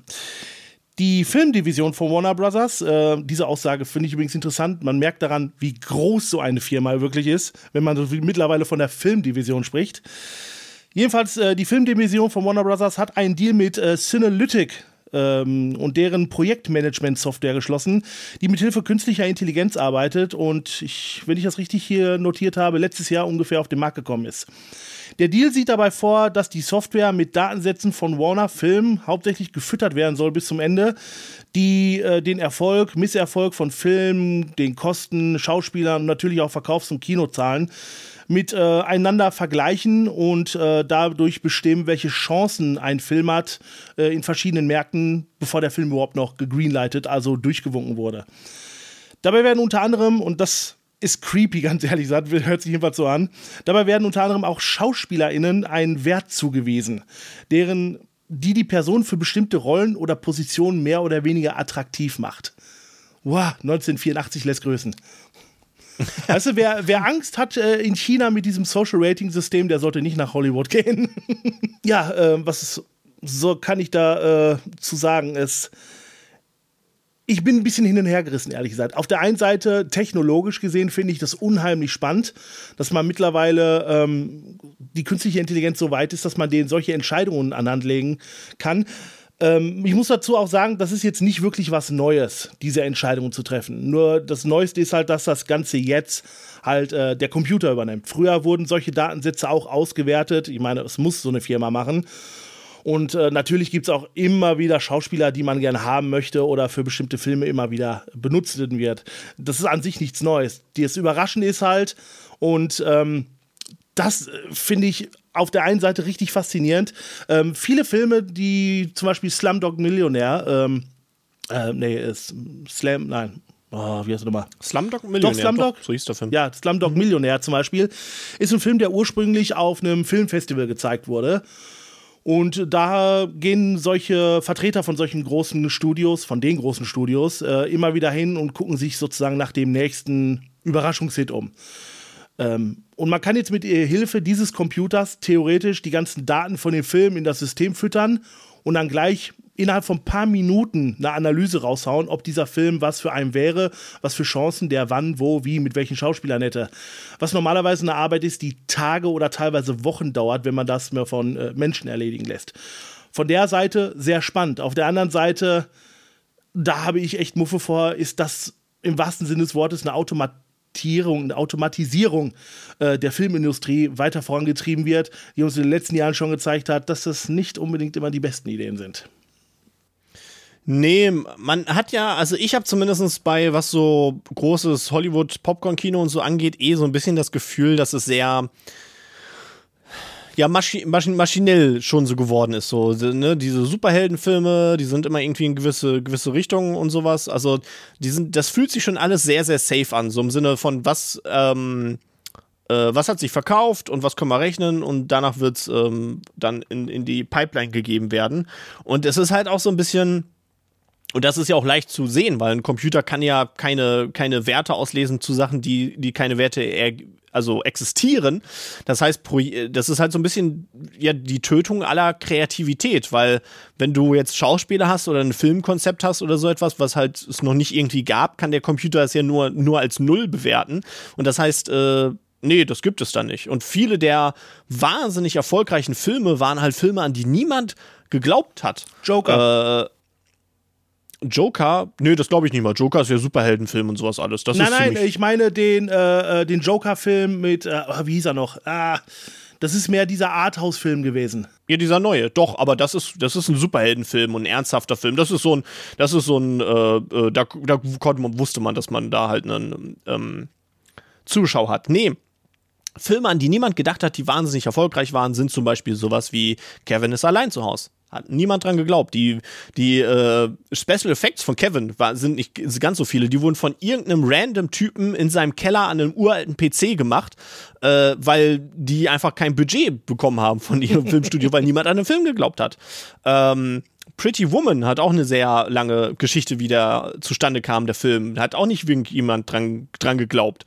Ähm, Dirty Dancing ist, weil kein Studio dran geglaubt hat an dieses Films, zu einem Studio gekommen, was eigentlich halt äh, nicht mal in Hollywood saß, was so, so B-Movies oder so gemacht hat. Und die haben dann Dirty Dancing bekommen, weil in Hollywood alle gesagt haben, nee, sowas, das, das klingt blöde, macht ihr das mal. Und es war ja auch ein Mega-Erfolg. Also, also super Filme, die halt wahnsinnige Erfolge waren, äh, sind halt Projekte, an die schon kein Mensch geglaubt hat, weil es halt keine keine Basis gab für den Erfolg, um das abzuleiten. Und die waren halt mega erfolgreich und ähm, ja, und bei einer Maschine ist das ja noch viel extremer. Ja, genau. Und äh, ich muss auch ganz ehrlich sagen, ich denke auch an so ein paar richtige High-Budget-Filme, wie zum Beispiel Jurassic Park, die sozusagen am Anfang eines Hype-Standes, den dieser Film überhaupt ausgelöst hat. Das heißt, wenn jetzt nicht ein Steven Spielberg und Namen wie Michael Crichton als Vorlage und so weiter dahinter gestanden hätten, wer weiß, ob dieser Film überhaupt zustande gekommen wäre. Weil äh, analytisch gesehen, äh, wir machen einen Film über Dinosaurier in einem Freizeitpark. Das ist, ui. Aber äh, das sind dann halt so Sachen, die natürlich jetzt im Voraus entschieden werden. Da sind dann die Namen von Schauspielern, von Directors, von Produzenten und so weiter und so weiter, sind da nicht mehr so gewichtig, wie sie früher noch waren. Obwohl man zugeben muss, das sind sie heute teilweise noch äh, nicht mehr. Ähm, und das wird jetzt, wie gesagt, immer mehr und mehr automatisiert. Das heißt, du gibst wirklich ein Skript ab mit einer Idee, vielleicht eine ersten ein, zwei Szenen geschrieben, die Schauspieler haben möchtest, wird einmal durch den Computer gesagt und der sagt, ja, Chance in, sagen wir mal, Nordamerika, 30% Erfolg. Na, nee, lassen wir lieber, nehmen wir was anderes. Ja, und du, du siehst ja, also zum Beispiel halt auch die Illumination ist ja ein perfektes Beispiel für sowas, wo es sich ja schon sehr maschinell anhört, äh, solche Filme zu machen. Ne? Die überlegen ja, zum Beispiel, die haben ja diesen animierten Film Sings gemacht. Die haben geguckt, oh, diese ganzen ähm, Talentshows im Fernsehen sind super beliebt. Dann machen wir doch sowas als Film und holen halt mega viele Stars, die die sprechen und singen. Ähm, oh, Videospiele und Nintendo sind immer noch super beliebt. Es gibt jetzt einen Freizeitpark. Okay, dann holen wir uns, lizenzieren wir uns Nintendo und packen super bekannte Hollywood-Stars rein. Ähm, die operieren halt absolut nach diesem Ding. Und halt auch, äh, ne, äh, das kann man in der Animation auch sehr, sehr gut sehen, wenn du so Massenbilder hast, wo du dann fünfmal das, den gleichen Krokodilcharakter siehst, der einfach halt copy und pasted ist, im wahrsten Sinne des Wortes. Ähm, ja, und ähm, deshalb. Ne? Und, und viele Sachen, wo man hätte sich vielleicht nicht vor. Gut, mittlerweile gibt es dafür dann Präzedenzfälle, aber der Lego-Film, da hat auch niemand geglaubt, dass das irgendwas werden könnte. Und der erste ist ja sehr positiv angesehen. Der, der zweite ist ja auch äh, ziemlich gut angekommen. Ähm, und äh, besonders man erkennt dann auch, äh, das ist eigentlich sogar ein super Beispiel, denn man erkennt daran auch, wie so ein Trend dann teilweise ausgenutzt wird, vielleicht sogar positiv von einem äh, Computer bewertet wird, der aber völlig nach hinten losgehen kann. Denn auf dem Rücken von dem Lego-Movie hat, ich glaube, das war sogar Warner Brothers, lass mich mal eben schauen. Äh, d -d -d Nee, STX war das. Ähm, keine Ahnung, welche die Firma ist. Äh, haben zum Beispiel auch diese Software äh, jetzt vor kurzem ähm, ja, gelizenziert, weil die natürlich einige Probleme gerade 2019 hatten, zum Beispiel mit dem Playmobil-Movie, der halt auf dem Rücken vom Lego-Movie produziert werden sollte und wohl unheimlicher Flop war. Also die haben scheinbar nicht mal ihre Produktionskosten wieder reingespielt, weil äh, Playmobil ist halt nicht Lego. Aber auf dem Papier ergibt es natürlich Sinn, dass man sich dann das nächste Franchise nimmt, was eigentlich auch beliebt ist. Wobei ich mich immer wieder frage, ist Lego überhaupt, äh, Playmobil überhaupt weltweit so beliebt wie Lego? Ja, aber äh, man darf auch nicht, also man muss auch dann sehen, dass sie auch so eine gewisse Übersättigung des Marktes vorhatten, weil sie hatten da den ersten Lego-Film, der ein riesiger Erfolg war, dann gab es diesen Batman-Lego-Film, dann gab es noch irgendeinen komischen Lego-Film, dann gab es den Lego-Film 2 und dann gab es den Playmobil-Film. Das ist halt auch so eine Übersättigung dann irgendein, irgendein Punkt, aber da siehst du das dann halt, wenn halt etwas erfolgreiches wird, wird es maschinell produziert, bis es halt nicht mehr erfolgreich ist und ähm, ja, bin ich nicht so, nicht so der Fan von. Also so das Aber der- der- der- der erste- Arzt ist für der Filme. Ja, ja, genau. Aber der erste Lego-Film, den fand ich ganz cool. Aber das Lustige an dem ersten Lego-Film ist irgendwie auch, in dem Film geht es ja so ein bisschen auch dann so drum, ja, sei kreativ und bau, was du möchtest, deine Fantasie ist grenzenlos. Und dann äh, produzieren sie von dem Film wieder Sets, wo dann halt genau steht, nee, du musst es so und so Ja. bauen. Ja, äh, wobei man natürlich der Fairness aber sagen muss, die Sets verkaufen sich auch besser als die Einzelsteine. Ja, ja, klar, es macht alles Sinn, aber ich, ich fand das halt so lustig, weil der Film halt sich ja darum dreht, dass äh, ne, ein Kind mit seinem Vater dann ja auch da so, so Probleme hat, weil das Kind so ein bisschen damit spielen will und seine Fantasie freien Lauf lassen will. Und der Vater sagt, nee, es muss alles Ordnung gewesen und alles ganz klar der Anleitung sein. Und äh, das fand ich einfach Oh ja, war ein toller Film. Das Ende war grandios. Wer ihn noch nicht gesehen hat, kann ich nur empfehlen. Ja, ähm, interessant ähm, in Sache äh, mit AI. Also, das war jetzt der äh, über. Ähm, spannende Thema, worüber ich sprechen wollte. Was ich aber interessant finde bei der ganzen Recherche, die ich dabei gemacht habe, was mittlerweile mit Computerprogrammen alles gemacht wird. Es werden ganze Skripte geschrieben, was allerdings wohl noch so ein bisschen in der Anfangsphase ist. 2000 und irgendwo habe ich hier eine Notiz, wo ich mir das. Ich weiß es ist immer schön, wenn ich so viele Notizen schreibe, aber ich sollte sie vielleicht mal besser sortieren oder zumindest so reden, dass die Notizen ich auch wirklich in der Reihenfolge, wie ich sie geschrieben habe, brauche. Äh, gut, ich finde es gerade nicht, egal. Jedenfalls, es wurde mittlerweile ein kompletter Film ähm, geschrieben, produziert und sogar promoted, nur anhand von äh, Computern. Also gedreht haben dann glücklicherweise noch die Menschen, aber selbst das soll wohl in Zukunft anders sein. Denn in Zukunft sollen Filme, was theoretisch sogar schon möglich ist, halt die Skripte schreiben. Ähm, dann natürlich entsprechend äh, rausfinden, wie erfolgreich dieser Film ist, wobei ich dann denke, dass das wohl Hand in Hand geht. Die Actors, also die Schauspieler auswählen, den ganzen Film bewerben und sogar, äh, also den Film dann auch pro, äh, produzieren und dann das Ganze auch noch äh, das Marketing entscheiden. Dadurch soll, ich weiß nicht, welche Firma das vorhat, das konnte ich leider nicht rausfinden, aber es gibt wohl Pläne, mir einen Computer äh, mit CGI-Daten zu füttern, der dann einen kompletten Film von A bis Z durchproduziert. Das heißt, äh, du gibst dann deine Daten ein, drückst auf Start, wartest irgendwie, sag mal, ein paar Tage oder Wochen und am Ende kriegst du dann äh, ein Skript, einen fertigen Film, das Promotion-Material, wie du arbeiten sollst und welche Schauspieler du verbrauchst für wahrscheinlich Voice-Over und so. Da bin ich mal echt gespannt. Und ich habe meine Daten wieder gefunden. In 2016 gab es einen Science-Fiction-Kurzfilm, der, wie gesagt, komplett mit äh, künstlicher Intelligenz geschrieben wurde, von Oscar Sharp. Name sagt mir persönlich nichts, aber dass der Name hier steht, scheint wohl zu sein, dass der irgendwas bedeutet. Ähm, der Film wurde für eine Science-Fiction Convention in London äh, geschrieben, die, wo die Filmmaker nur 48 Stunden zur Verfügung hatten, diesen Film zu fertigen. Ähm, und wie gesagt, es wurde geschrieben und dann auch äh, innerhalb von dieser 48 Stunden dann allerdings regulär produziert. Und der ist wohl okayisch gewesen. Das ist halt das, was hier hauptsächlich steht. The result was inspiring, but not perfect. Und ich befürchte, wenn das mit der Computertechnik so weitergeht in Hollywood, ist das eine Sache, die wir vielleicht über die meisten Filme in der Zukunft sagen werden. Nett, aber mehr nicht. Ist das nicht schon, was wir über die meisten Filme aus Hollywood sagen? Ja, aber du, hast noch Hoffnung, dass da irgendwie noch was Gutes für immer mal zwischendurch rauskommt. Weil, aber, so. aber ganz ehrlich, Haben wir das noch? warum klaust du mir meine sämtliche Lebensfreude? Kannst du das mal verraten? du bist so ein Schwamm für Freude. Du saugst alles in dich auf. Und dann verschwindet es in Ich nichts. stell nur Fragen. Stell nur Fragen. Ja, Fragen, auf die ich nicht sein. antworten möchte. Ähm, ja. Ja. Nee. Hm. Bald, bald noch we weniger Grund, äh, Filme anzusehen. Ja, vor allem, äh, ich bin eh nicht so der Kinogänger. Ähm, aber ich habe auch schon lange keine richtige Freude mehr an Kinofilmen gehabt, dass ich sage, oh, da muss ich unbedingt hin. Wie gesagt, der Mario-Film, vielleicht, wenn sie es schaffen, mich irgendwie noch zu hypen. Aber wie war das, der letzte? Da waren wir doch so zusammen. Das war äh, Star Wars, Star Wars 8, glaube ich. Oder nee, 8 haben wir. Ach so, ja, ja, Oder war das 7? Ja, ist egal. Irgendein Star Wars-Film. Und danach hatte ich auch irgendwie nicht wirklich mehr Bock, irgendwo in einem Kinofilm zu gehen. Also, äh, ich habe ja auch, glaub, vielleicht auch schon wieder gesagt, ich bin, diese ganze Kinoerfahrung ist eh nicht mehr so mein Ding. Also, ich habe zum Beispiel auch letztens, äh, der neue Dune-Film soll ja ganz cool sein. Und äh, den würde ich gerne sehen. Aber als ich erfahren habe, dass der 155 Minuten geht, also äh, zwei, zweieinhalb Stunden, äh, dann noch irgendwie mit äh, also eine Trailern oder Werbung oder keine Ahnung was und so, dann bist du da locker irgendwie da drei Stunden da im, im Kinosaal oder so etwas. Da, da bin ich mittlerweile viel zu ungeduldig vor, als in einem so einem Stuhl da drei Stunden zu sitzen. Das, äh, das, äh, nee. Nee, nee, nee, nee. Für mich klingt das nach Thrombose der Film. du verstehst, was ich meine. Nee aber deswegen, ich gucke da mittlerweile echt die, die meisten Filme viel lieber zu Hause. Aber so lange Filme ist eh schwer, mich zu begeistern. Ich hatte auch mal irgendwie äh, digital diesen, diesen neuen Blade Runner ausgeliehen, weil ich ja den alten Blade Runner echt sehr gerne mag.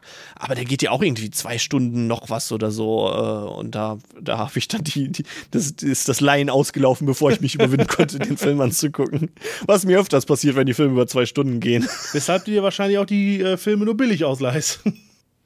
Ja, ja, genau. Da gibt es ja dann auf solchen Portalen und so diese, diese für ein Euro ausleihen oder so etwas. Aber das habe ich auch schon lange nicht mehr gemacht, weil ich einfach weiß, ich gucke es so selten. Also ich gucke halt auch fast nur noch Filme. Ich kann mich nur begeistern, Filme zu gucken, wenn ich mit anderen gucke. Äh, ansonsten gucke ich dann meistens mal eine Folge von einer Serie mhm. oder so etwas. Geht mir aber genauso. Filme gucke ich meistens auch nur noch mit anderen Leuten und dann halt äh, meine Animes. Mehr gucke ich nicht mehr. Ja. Na, äh, speziell in dem Fall möchte ich mich übrigens auch an unsere geschätzten Zuhörerinnen und Zuhörer wenden. Äh, da würde ich nämlich gerne mal eure Meinung von äh, hören, weil das ist ein, wie gesagt, ich finde es ein spannendes Thema, wo ich so ein bisschen hin und her gerissen bin. Technisch sehr begeistert, mit Angst vor der Zukunft und äh, Schreibt gerne mal ein paar Kommentare auf unserer Website oder Twitter oder Facebook oder sonst wo und äh, lasst mich hören, was ihr dazu meint. Also uns. Malte guckt auch. Ja, Obwohl, was heißt hören? Schreiben schreiben. Mal Malte ist viel zu zynisch. ja, neuer äh, Hashtag zynischer Malte. Ja, unser nächstes Thema. Wir, wie ihr ja wisst, sind wir riesige Fans von Kryptowährungen und NFTs und sowas. Wir haben ja unser kompletten äh, Portfolio voll damit. Aber das könnte bald zu Ende sein. Wir werden bald wieder arm. Denn die chinesische Notenbank, die People's Bank of China, sehr einfallsreicher Name übrigens, hat nach Vorgaben der Regierung mit sofortiger Wirkung den Handel mit Kryptowährungen komplett verboten. Angedroht wurden natürlich gleichzeitig auch härtere Strafen, wenn sich nicht daran gehalten wird. Äh, China ist, wie wahrscheinlich viele von euch mitgekriegt haben, schon länger dabei, hart gegen Kryptowährungen vorzugehen. Unter anderem wurden in den letzten Monaten mehrere große Mining-Farmen in irgendwo China äh, geschlossen, was jetzt auch mit einem neuen Gesetz zusätzlich noch äh, zum Verbot solcher Farmen äh, untermauert wurde. Die Werte von Bitcoin und äh, Ether äh, fielen dabei jeweils um mehrere Prozentpunkte von äh, 45.000 auf 43.000 Dollar bei Bitcoin und um recht um rund 7% auf 2,9.000 bei Ether. Ähm, und wenn man sich das jetzt anhört, was ich als nächstes sage, für mich war das schon fast schockierend, merkt man, wie unstabil solche wie Kryptowährung ist. Der weltweite Gesamtmarkt aller knapp 12.000 Kryptowährungen fiel von 2 Billionen auf 1,9 Billionen Dollar. Ein Verlust von 100 Milliarden Dollar. Nur weil irgendjemand mal gesagt hat, nee, ich will nicht mehr. Und ähm, ja, das ist ein ziemlicher Schock wahrscheinlich für alle, die sich mit Kryptowährungen machen. Und ähm, was ich jetzt spannend finde, wäre zu sehen oder ist zu sehen, ob sich das irgendwie weltweite Wellen wirklich schlägt. Also die Bitcoin und Ether haben sich schon wieder ein bisschen erholt. Ich glaube, die sind nicht mehr ganz, allerdings wieder auf den äh, vorigen Wert zurück. Ähm, das heißt, äh, Anleger haben definitiv Geld verloren. Und ich bin mal gespannt, gerade was halt diese Mining-Farmen angeht. Die waren wohl, die größten waren wohl auch in China, die da massiv an Strom verballert haben. Ja, und ich, wie gesagt, ich bin gespannt, was das jetzt halt für den weltweiten Kryptomarkt bedeutet. Vielleicht nichts, vielleicht ist es der Anfang vom Ende. Ja, der Anfang vom Ende weiß ich nicht. Ich denke, die, die, äh, wir haben ja schon auch öfters drüber geredet in verschiedenen Episoden. Also die prinzipielle Technik dahinter ist ja schon sehr interessant. Aber wir haben ja auch schon gesagt, dadurch, dass das halt, also jeder so eine Kryptowährung oder NFTs erstellen kann, ist halt also kann halt äh, absolut der also die Wertigkeit ist halt nur, was die Leute halt reinvestieren oder reinglauben. So, das ist ja die, so, Bitcoin ist ja nur recht in Anführungsstrichen stabil was wert, weil es die erste war und da deswegen da die meisten dran glauben. Aber es gibt ja, also jeder kann absolut, es gibt ja diese Token Generator auch und sowas, also jeder kann ja eine Kryptowährung einfach äh, erstellen. Und dadurch ist, kommt halt dieses Überangebot zustande. Und äh, ja, und eine, eine Währung ist ja irgendwie auch nur äh, sicher und was interessant, wenn es halt äh, eine gewisse Stabilität hat. Also wie gesagt, aber ich bin ja auch logischerweise in, weder in Krypto noch in äh, Allgemeininvestitionen der, der absolute Experte, von daher dann immer, immer das ein bisschen Vorsicht genießen. Aber äh, ich habe da auch völlig den Überblick verloren. Also, pff. Also ich habe jetzt auch nicht so, dass ich sagen kann, oh, ich investiere mal irgendwo 1000 Euro rein.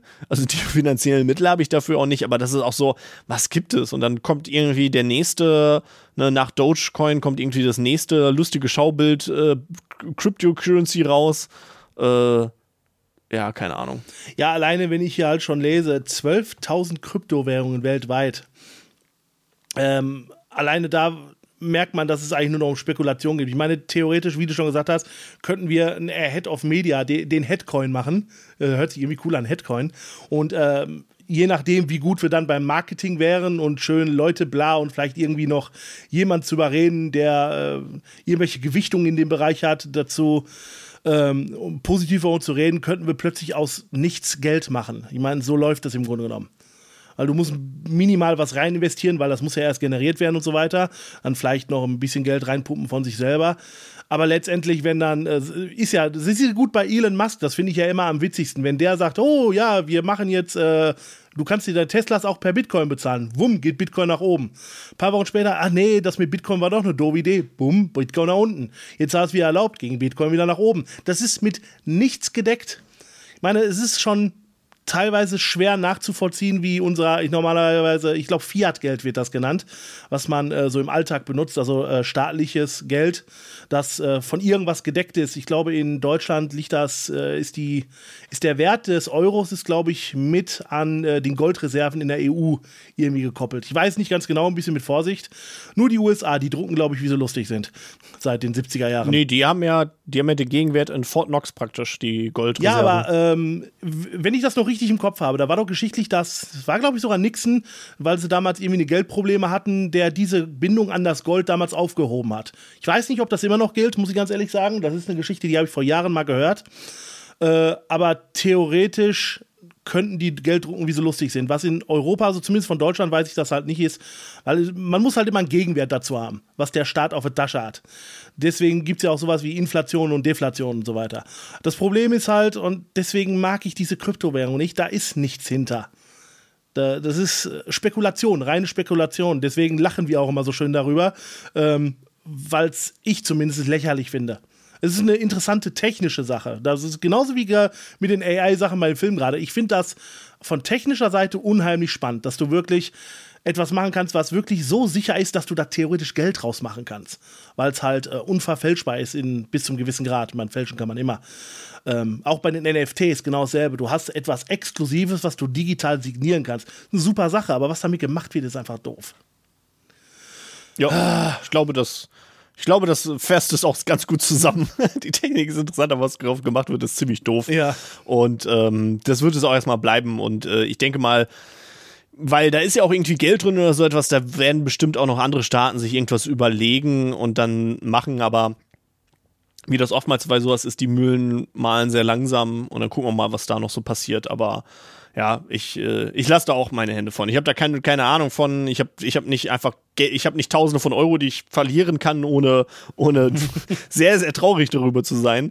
Ähm, von daher, ja, machen wir raus. Und ich, ja, diese, diese ganze moderne Technik und, und Technologieszene ist ja sowieso auch so strange. Ich meine, Elon Musk äh, ist ja auch so eine, ne, der wird immer so mit Tesla, der Erfinder von Tesla oder so etwas die Gründer von Tesla und die Erfinder von Tesla waren zwei ganz andere. Er hat halt die Firma ausgekauft und die praktisch rausgekickt und die Namen überall weggenommen.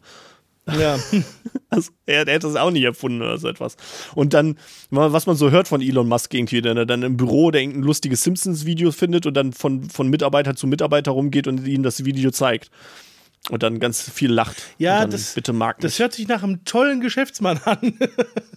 ja, oder aus dem Internet irgendwie Fanart runterlädt und, und repostet und nicht die, äh, nicht die Künstler angeben will oder so etwas. Ja, Oder das, das, auch ist, das ist doof, weil ich bin Elon Musk, ich brauche das nicht. Das ist, sowas macht man nicht, egal äh, welchen Stand man hat. Ja, der, der Typ ist ein bisschen, bisschen strange und ich finde es immer so ein bisschen strange, wenn die Leute den immer so als großen Heilland irgendwie verkaufen. Ganz ehrlich, mir macht der Mann ein bisschen Angst, um ehrlich zu sein, weil äh, ich finde den unberechenbar. Und in einer Position, ich meine, Geld nochmal außen vor, aber der ist halt äh, der Vorstand äh, von einer großen Firma, wo auch Arbeitsleben dran hat. Und wenn der mal einen schlechten Tag hat und sagt, ach, ich habe keinen Bock mehr auf den ganzen Scheiß und die Firma einfach liquidiert, das wäre, glaube ich, nicht so geil. Und das ist so einer, dem würde ich das zutrauen. Ja, aber man muss, man muss ihn lassen, er ist, er ist sehr gut im, im Marketing seiner eigenen Person. Ich glaube, viele mögen ihn ja, weil er dann irgendwie auf Twitter mal Anime schreibt und alle so, oh, ein superreicher, der Anime schreibt oder halt in Rick and Morty irgendwie sein, äh, sein, seine Version da selber spricht, ne, Elon Tusk, wie er da hieß und hatte dann, also Tusk sind halt diese, diese, diese, diese Frontszene wie beim ähm, so einem Elefanten, ne, diese Stoßszene, aber die gibt's ja auch bei einem Walross. Genau, Walross waren das, glaube ich, die das auch haben, sowas, ne? Ja. Ähm, genau. Und das ist äh, ein Tusk im Englischen. Ähm, ja, also sich selber kann er sehr gut vermarkten. Das muss man ihm lassen. Ja, das stimmt. Äh, eine Sache, die sich vielleicht Jeff Bezos mal angucken könnte, dann würden ihn vielleicht die Leute auch mehr mögen. Aber äh, es ging ja hier um digitales Geld und äh, das möchte ich halt zum Abschluss noch sagen. Das Ganze kommt in China wahrscheinlich nicht äh, von ohne her. Erstmal, sie sagen natürlich allein die Sache mit dem Mining-Farm, das machen wir der Umwelt zuliebe. Äh, leichte Zweifel meinerseits. Aber was viel interessanter ist, dass China schon seit Jahren versucht, äh, selber eine Digitalwährung zu machen. Hat jetzt nichts mit Kryptowährung zu tun, aber was die vorhaben, ist den sogenannten, den staatlichen chinesischen E-Yuan. Also Yuan ist die äh, chinesische Währung zu digital, also zu äh, zentral zu organisieren, so dass man halt ähm, quasi, wie, wie man es in Sci-Fi-Filmen kennt, mit Credits quasi bezahlt. Vorteil dabei wäre natürlich, das Ganze wäre äh, dann dezentral, also dass wirklich die Regierung das nur macht und äh, es wären vor allem keine anonymen Zahlungen mehr möglich. Und ich denke mal, das ist das Interessanteste für China dabei, auch Bargeld abzuschaffen, dass man jeden einzelnen Yuan nachvollziehen kann. Und das ist bei Kryptowährungen natürlich so ein bisschen problematisch. Und ähm, auch das sind jetzt mehr nur Gerüchte. Ich habe aber schon gehört, dass wohl viele mittelständische und relativ reiche Chinesen ihr Geld wohl in Kryptowährung stecken, um das vor dem Staat zu verstecken.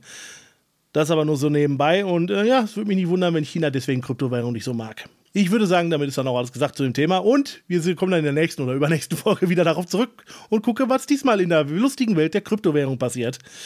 Erstmal kommen wir aber zu einem Dauergast bei uns. Sony ist wieder da, yay! Und wie ich schon am Anfang gesagt habe, was hat Sony jetzt gemacht? Fangen wir mit News Nummer 1 an. Sony schaltet die Server von Little Big Planet ab. 2008 veröffentlichte Sony den ersten Teil von Little Big Planet auf der PlayStation 3. Das von Media Molecule entwickelte Spiel wurde sehr schnell ein Hit und erfreute sich auch extrem großer Beliebtheit. Ich muss zugeben, ich habe das Spiel nie wirklich gespielt. Ich fand es immer interessant, habe es aber nie gespielt. Ich auch nicht, aber ich bleib bei diesen Baukastenspielen halt eh weg, weil ich habe dafür nicht so die Zeit oder auch nicht so die Lust da, meine Zeit zu investieren. Das gilt halt dann auch für, für Minecraft oder, oder solche Sachen. Die sind alle, alle cool und so, aber ich kann mich, ich sehe mich nicht, dass ich mich da hinsetze und da dann Level baue oder so etwas. Ist bei mir genauso.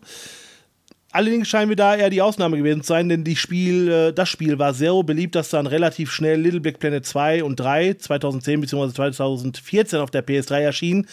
Einige Handheld-Ableger und äh, Teil 3 jetzt auch für die PS4 aktuell, glaube ich, ist. Ein bisschen Kontext vielleicht zum Spiel. Malte hat es ja gerade schon angedeutet. In Little Big Planet steuert man den sogenannten Sackboy, meiner Meinung nach der geilste Spiel-Charaktername, äh, den es jemals gegeben hat. Also, oder Sackgirl auch. Also, das sind wirklich so kleine, ja, Puppen, die hat man früher so aus Wolle selber gestrickt und so weiter. So sehen die aus. Ähm, das sind die Avatare, die man auch selber schön kostümieren und dekorieren kann. Das Spiel kann man, glaube ich, am ehesten als Puzzle Jump'n'Run bezeichnen, indem man mit Geschicklichkeit, Erfindungsreichtum das Ziel erreichen muss. Äh, Haupteigenmerk steht hier, habe ich noch schön geschrieben, ist dabei Realitätsnähe der Physik-Engine des Spiels, mit der man halt herumexperimentieren kann, um seine Ziele zu erreichen. Hört sich eigentlich sehr spannend an, muss ich zugeben. Wie gesagt, selber habe ich es nie gespielt und ähm, ich weiß auch nicht so hundertprozentig, was das so attraktiv macht, aber die Leute basteln halt gerne. Was allerdings extrem beliebt war, und ich vermute mal, das hat auch sehr dazu beigetragen, dass das Spiel äh, so groß geworden ist, ist der Online-Part. Neben den ursprünglich 50 Leveln, die im Originalspiel direkt dabei waren, kann man sich auch austoben und selbst Level gestalten, bis die Festplatte voll ist. Das Beste natürlich auch online austauschen. Mario Maker lässt grüßen. Ähm, ich denke mal, das dürfte so einigermaßen so fast die Idee gewesen sein, nur halt auf Basis von Mario dann später. Allerdings geht Little Big Planet sogar noch ein kleines Stück weiter, denn nicht nur können die Levels an sich gestaltet werden, wie man äh, möchte, sondern auch Gegenstände, Gebäude und ganze Spielszenarien. Das heißt, äh, man kann halt, wie gesagt, bis zu einem gewissen Grad natürlich auch Gegenstände und äh, so komplette Optik kann man selbst gestalten. Bis 2016 waren um die 10 Millionen Level und Gegenstände im PSP gestellt worden. Es ist eine verdammt beeindruckende Zahl, wenn du mich fragst. Erweitert selbst von Sony mit ein paar DLCs. Und die Fans waren happy. Bis dahin alles cool. Allerdings nur bis 2016, als man dann verkünden ließ, dass äh, zumindest in Asien zu dem Zeitpunkt zum 31. Juli die Server komplett abgeschaltet werden und in den USA zum 31. August des Jahres. Nur, und das finde ich ein bisschen komisch, da habe ich auch nichts direkt zu finden können. In Europa sind die Server erstmal online geblieben, bis auf das PSP-Spiel, was dann runtergenommen wurde. Aber ich glaube, 2016 wurde generell die PSP so relativ eingestampft.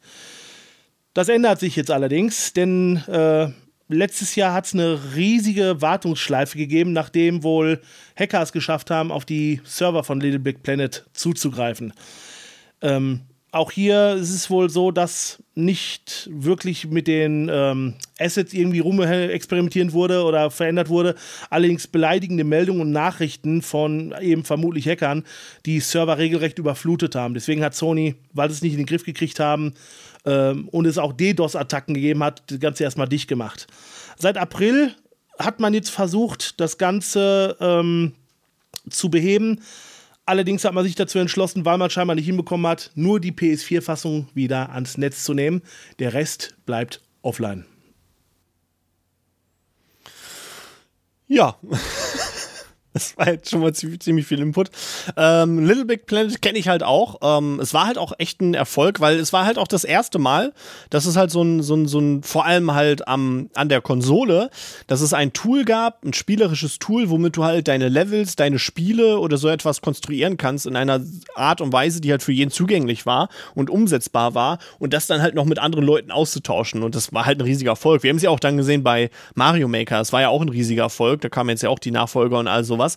Ähm, weil das macht halt Spaß und vor allem ähm, ja, also das, das fördert halt die Kreativ. Minecraft ist ja auch mega erfolgreich, so, solche Sachen. Lego ist ja auch mega erfolgreich, weil es ja auch sowas macht. Also, ne, das ist ja, äh, ist ja, glaube ich, recht klar, warum das so erfolgreich ist. Und das war halt, das Coole und Interessante war halt bei, bei Little Big Planet, dass es halt eine komplett neue IP war, die mit diesem Gedanken ähm, das umgesetzt hat und dann halt trotzdem ähm, ja so durch die Decke gegangen ist. Und ich, ich weiß, bevor es jetzt andere sagen werden, ich weiß, dass es auch schon auf dem Super Famicom und, und solchen Spielen äh, oder auf der PS1 äh, es, es Tools gab, womit man Spiele machen konnte. Ne, Glaube ich, gerade bei der PS1 war es dieses Net Cirrose oder irgendwie so. Net Rose, ja, oder Jaroze oder wie das ausgesprochen wird.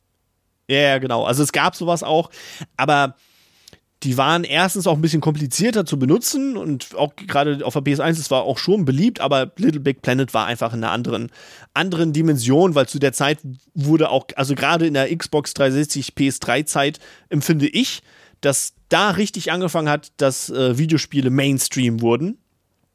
Und äh, da gab es dann halt ein Spiel, was es halt für, auch für, für, für Mainstream-Nutzer es möglich machte, so etwas zu machen. Und deswegen ist es halt so explodiert und es war auch eine schöne Sache. Gut, wie bei allen so Online-Sachen, äh, ne, kann man momentan leider immer davon ausgehen, dass die irgendwann von der vom Netz genommen werden. Bei der PS3 gerade ist es ja auch das Problem, dass es mit der Internetinfrastruktur sehr anders ist. Die PS4 und PS5-Infrastruktur ist ja, ist ja ein neues System. Dieses teilen die sich ja sozusagen auch so ein bisschen. Deswegen ist das ein bisschen wahrscheinlicher, dass es auch längere Zeit nebeneinander ähm, existieren kann. Ja, wenn sie halt diese Attacken da bekommen und es ist auch die Frage, wie viele nutzen und spielen es noch, ist halt echt schade, es ist blöd. Vor allem ist, was passiert mit den ganzen Leveln, die von den Leuten kreiert wurden? Wo, wo, wo, wo kommen die hin? Wusch. Ähm, Ja, weil das wäre doch eigentlich, da, da könnte doch jetzt eigentlich Sony wirkliche Größe erweisen, dass sie irgendwie versuchen, diese Daten zu sichern und es einfach halt irgendwie so auf archive.org so in etwa irgendwie draufschieben. Und die Leute können dann versuchen, mit den Daten etwas anzufangen oder nicht. Ähm Witziger Malte. Also, für, als würde Sony sowas in der Richtung jemals tun. Also, das, das wäre ein ja. ziemlich dickes Wow.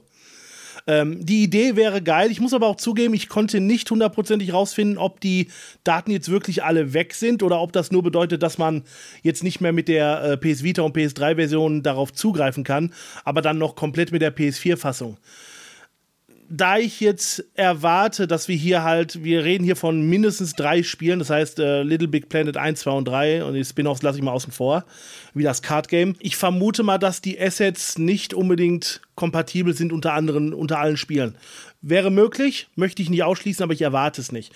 Deswegen tippe ich mal darauf, dass wirklich ein großer Teil zumindest der erstellten Level äh, einfach futsch gehen werden. Ja, das äh, wäre ziemlich schade. Ja, wie gesagt, wir haben letzter Stand, den ich hier gelesen habe, waren äh, etwas über 10 Millionen erstellte Level, Gegenstände, Szenarien und so weiter und so weiter. Das heißt, sagen wir jetzt mal wirklich, äh, jedes Spiel hat seinen eigenen, äh, seinen eigenen Bereich und die teilen sich sozusagen 33 Prozent für 1, 2 und 3 jeweils. Dann gehen zwei Drittel aller erstellten und erschaffenen Dinge flöten. Im schlimmsten Fall. Vielleicht sogar noch ein bisschen mehr, vielleicht aber auch ein bisschen weniger alles in allem werden definitiv Sachen verloren gehen, weil ich kann mir einfach nicht vorstellen, dass zum Beispiel das, was in Teil 1 gebaut wurde, noch in Teil 3 funktioniert, weil Spiele ändern sich normal über die Jahre. Und äh, ui, ja, das irgendwie zu sichern wäre natürlich eine geile Idee, aber die Server sind eh schon down. Seit letztes Jahr, das heißt, wenn es damals äh, nicht schon irgendjemand gemacht hat äh, mit irgendwelchen Tools, äh, wird man da eh nicht mehr dran kommen, weil die werden halt nicht mehr online gehen. Und das Letzte, was ich erwarten würde, ist, dass Sony sagt, ach komm, wir haben jetzt die Verantwortung, äh, hier ein bisschen Geschichte zu sichern und ähm, ein bisschen für äh, Game Preservation zu arbeiten. Nee, das ist nicht Sony. Das ist kein Videospielhersteller. Außer vielleicht Nintendo. Aber die veröffentlichen da alles und wollen wieder Geld haben. Was, was halt echt schade ist, weil es ja wirklich auch, äh, also, ja, so auch die Grundsteine halt für Super Mario Maker und sowas gesetzt hat. Ne? Vor allem muss man dazu sagen, dass Sony damit auch ein ihrer äh, nicht ältesten, aber wahrscheinlich mitbekanntesten Maskottchen der letzten Jahre einen ziemlichen Dämpfer verpasst. Weil Sony hat sehr lange, sehr intensiv mit dem Sackboy als äh, Maskottchen wirklich beworben. Mal, man muss ja sagen, Sony ähm, hat ja das blöde Problem, dass die kein wirkliches Gesicht haben für ihre Konsolen. Microsoft ist Halo, ist der Master Chief. Und Nintendo, ja gut, Nintendo hat eine ganze Riege, aber vor allem natürlich Mario. Aber Sony hat immer schon das Problem gehabt, dass die über die Jahre quasi immer verschiedene Gesichter hatten. Ganz am Anfang war es Crash Bandicoot eine Weile. Dann äh, haben sie sehr viel mit Lara, also mit äh, aus Tomb Raider halt beworben. Äh, dann kann ich mich an lange Zeit nichts erinnern. Jedenfalls, das war eher ein Mischmasch. Und dann kam halt sowas wie äh, der Sackboy. Und die haben ja sogar ein Crossover-Spiel äh, gemacht, äh, dieses Fighting Game, wie hieß das, ich glaube, PlayStation All-Stars oder so. Dieses ähm, Smash ja, Brothers-like, genau, wo dann äh, mehrere Charaktere drin waren. Und wenn man sich das genau anguckt, ist da eigentlich nur wirklich eine Handvoll Charaktere drin, die wirklich direkt von Sony kommen. Und äh, nicht irgendwie, also da, dass man wirklich sagen kann, Sony eigene IPs, weil man muss sagen, Kratos ist da zum Beispiel drin gewesen als spielbarer Charakter, aber das ist eine Sache, das erscheint zwar auf der PlayStation, aber das assoziiere ich eher mit den Studios, die es produzieren. Hm, ja gut, aber das kannst du vielleicht halt auch dem dann zuschreiben, dass äh, Sony offener ist mit wer das produziert. Bei Nintendo ist ja so mal ein bisschen, ähm, da wird nicht so drüber, viel drüber geredet, wer das all im Einzelnen produziert. Das macht halt Nintendo und so vermarktet das Nintendo auch. Ich meine, wenn du dir anguckst, wer Smash Bros. macht oder so etwas, ähm, das sind, äh, da arbeitet Nintendo auch mit, aber da arbeiten so viele andere Studios mit dran. Ähm, oder halt auch, gerade im Fall von sowas wie F-Zero, das letzte F-Zero, was total gefeiert wurde, wurde ja auch nicht von Nintendo entwickelt.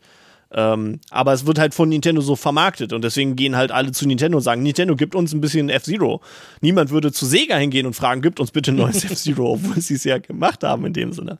Ähm, äh, und sie sind halt offener damit mit ihren Second-Parten-Studios, dass es halt äh, Santa Monica Studios sind mit, ähm, äh, God of War oder halt äh, mit Last of Us und sowas, dass es Naughty Dog ist, obwohl die ja Second-Party-Hersteller sind. Ähnlich wie es Hell Laboratory für Nintendo ist. Genau. Ähm, das dürfte auch mit rein. Aber das halt der Nachteil ist, dass Sony halt kein direktes Franchise-Gesicht hat. Das ist äh, eine Sache, die man. Weil sie halt aber auch nie, nie an, an ein Gesicht so lange drangehalten haben. Ne? Sie haben Crash Bandicoot, äh, aber das ist dann ja auch weggegangen und liegt ja mittlerweile bei Activision Blizzard, äh, die Rechte daran. Ähm, also sie hatten ja die Möglichkeit, viele, also es gibt halt super viele Charaktere, die Leute verbinden mit Sony, aber nicht ein Gesicht, weil sie halt niemals sich für eine Figur entschieden haben und gesagt haben, das ist jetzt unser Ding und das ziehen wir jetzt komplett durch. Gut, ja, stimmt, aber ich finde es halt äh, trotzdem, von Anfang an hätte ich es wichtig gefunden, dass Sony halt versucht, äh, sich halt ein Gesicht zu machen. Und ich dachte halt immer, dass sie mit Sackboy eigentlich meiner Meinung nach sogar ein ziemlich gutes Gesicht für das komplette PlayStation-Brand gehabt hätten, eben weil das Ding so wandlungsfähig ist. Du hast den ja auch in verschiedenen Kostümen von anderen Charakteren gesehen. Es gab ja zum Beispiel einen Kratos Sackboy, was niedlicher ausgesehen hat, als es hätte sein sollen eigentlich. Oder ähm, viele andere Kostüme zum Beispiel. Deswegen fand ich das eigentlich einen ziemlich geilen Charakter, mit dem man hätte weiter werben können.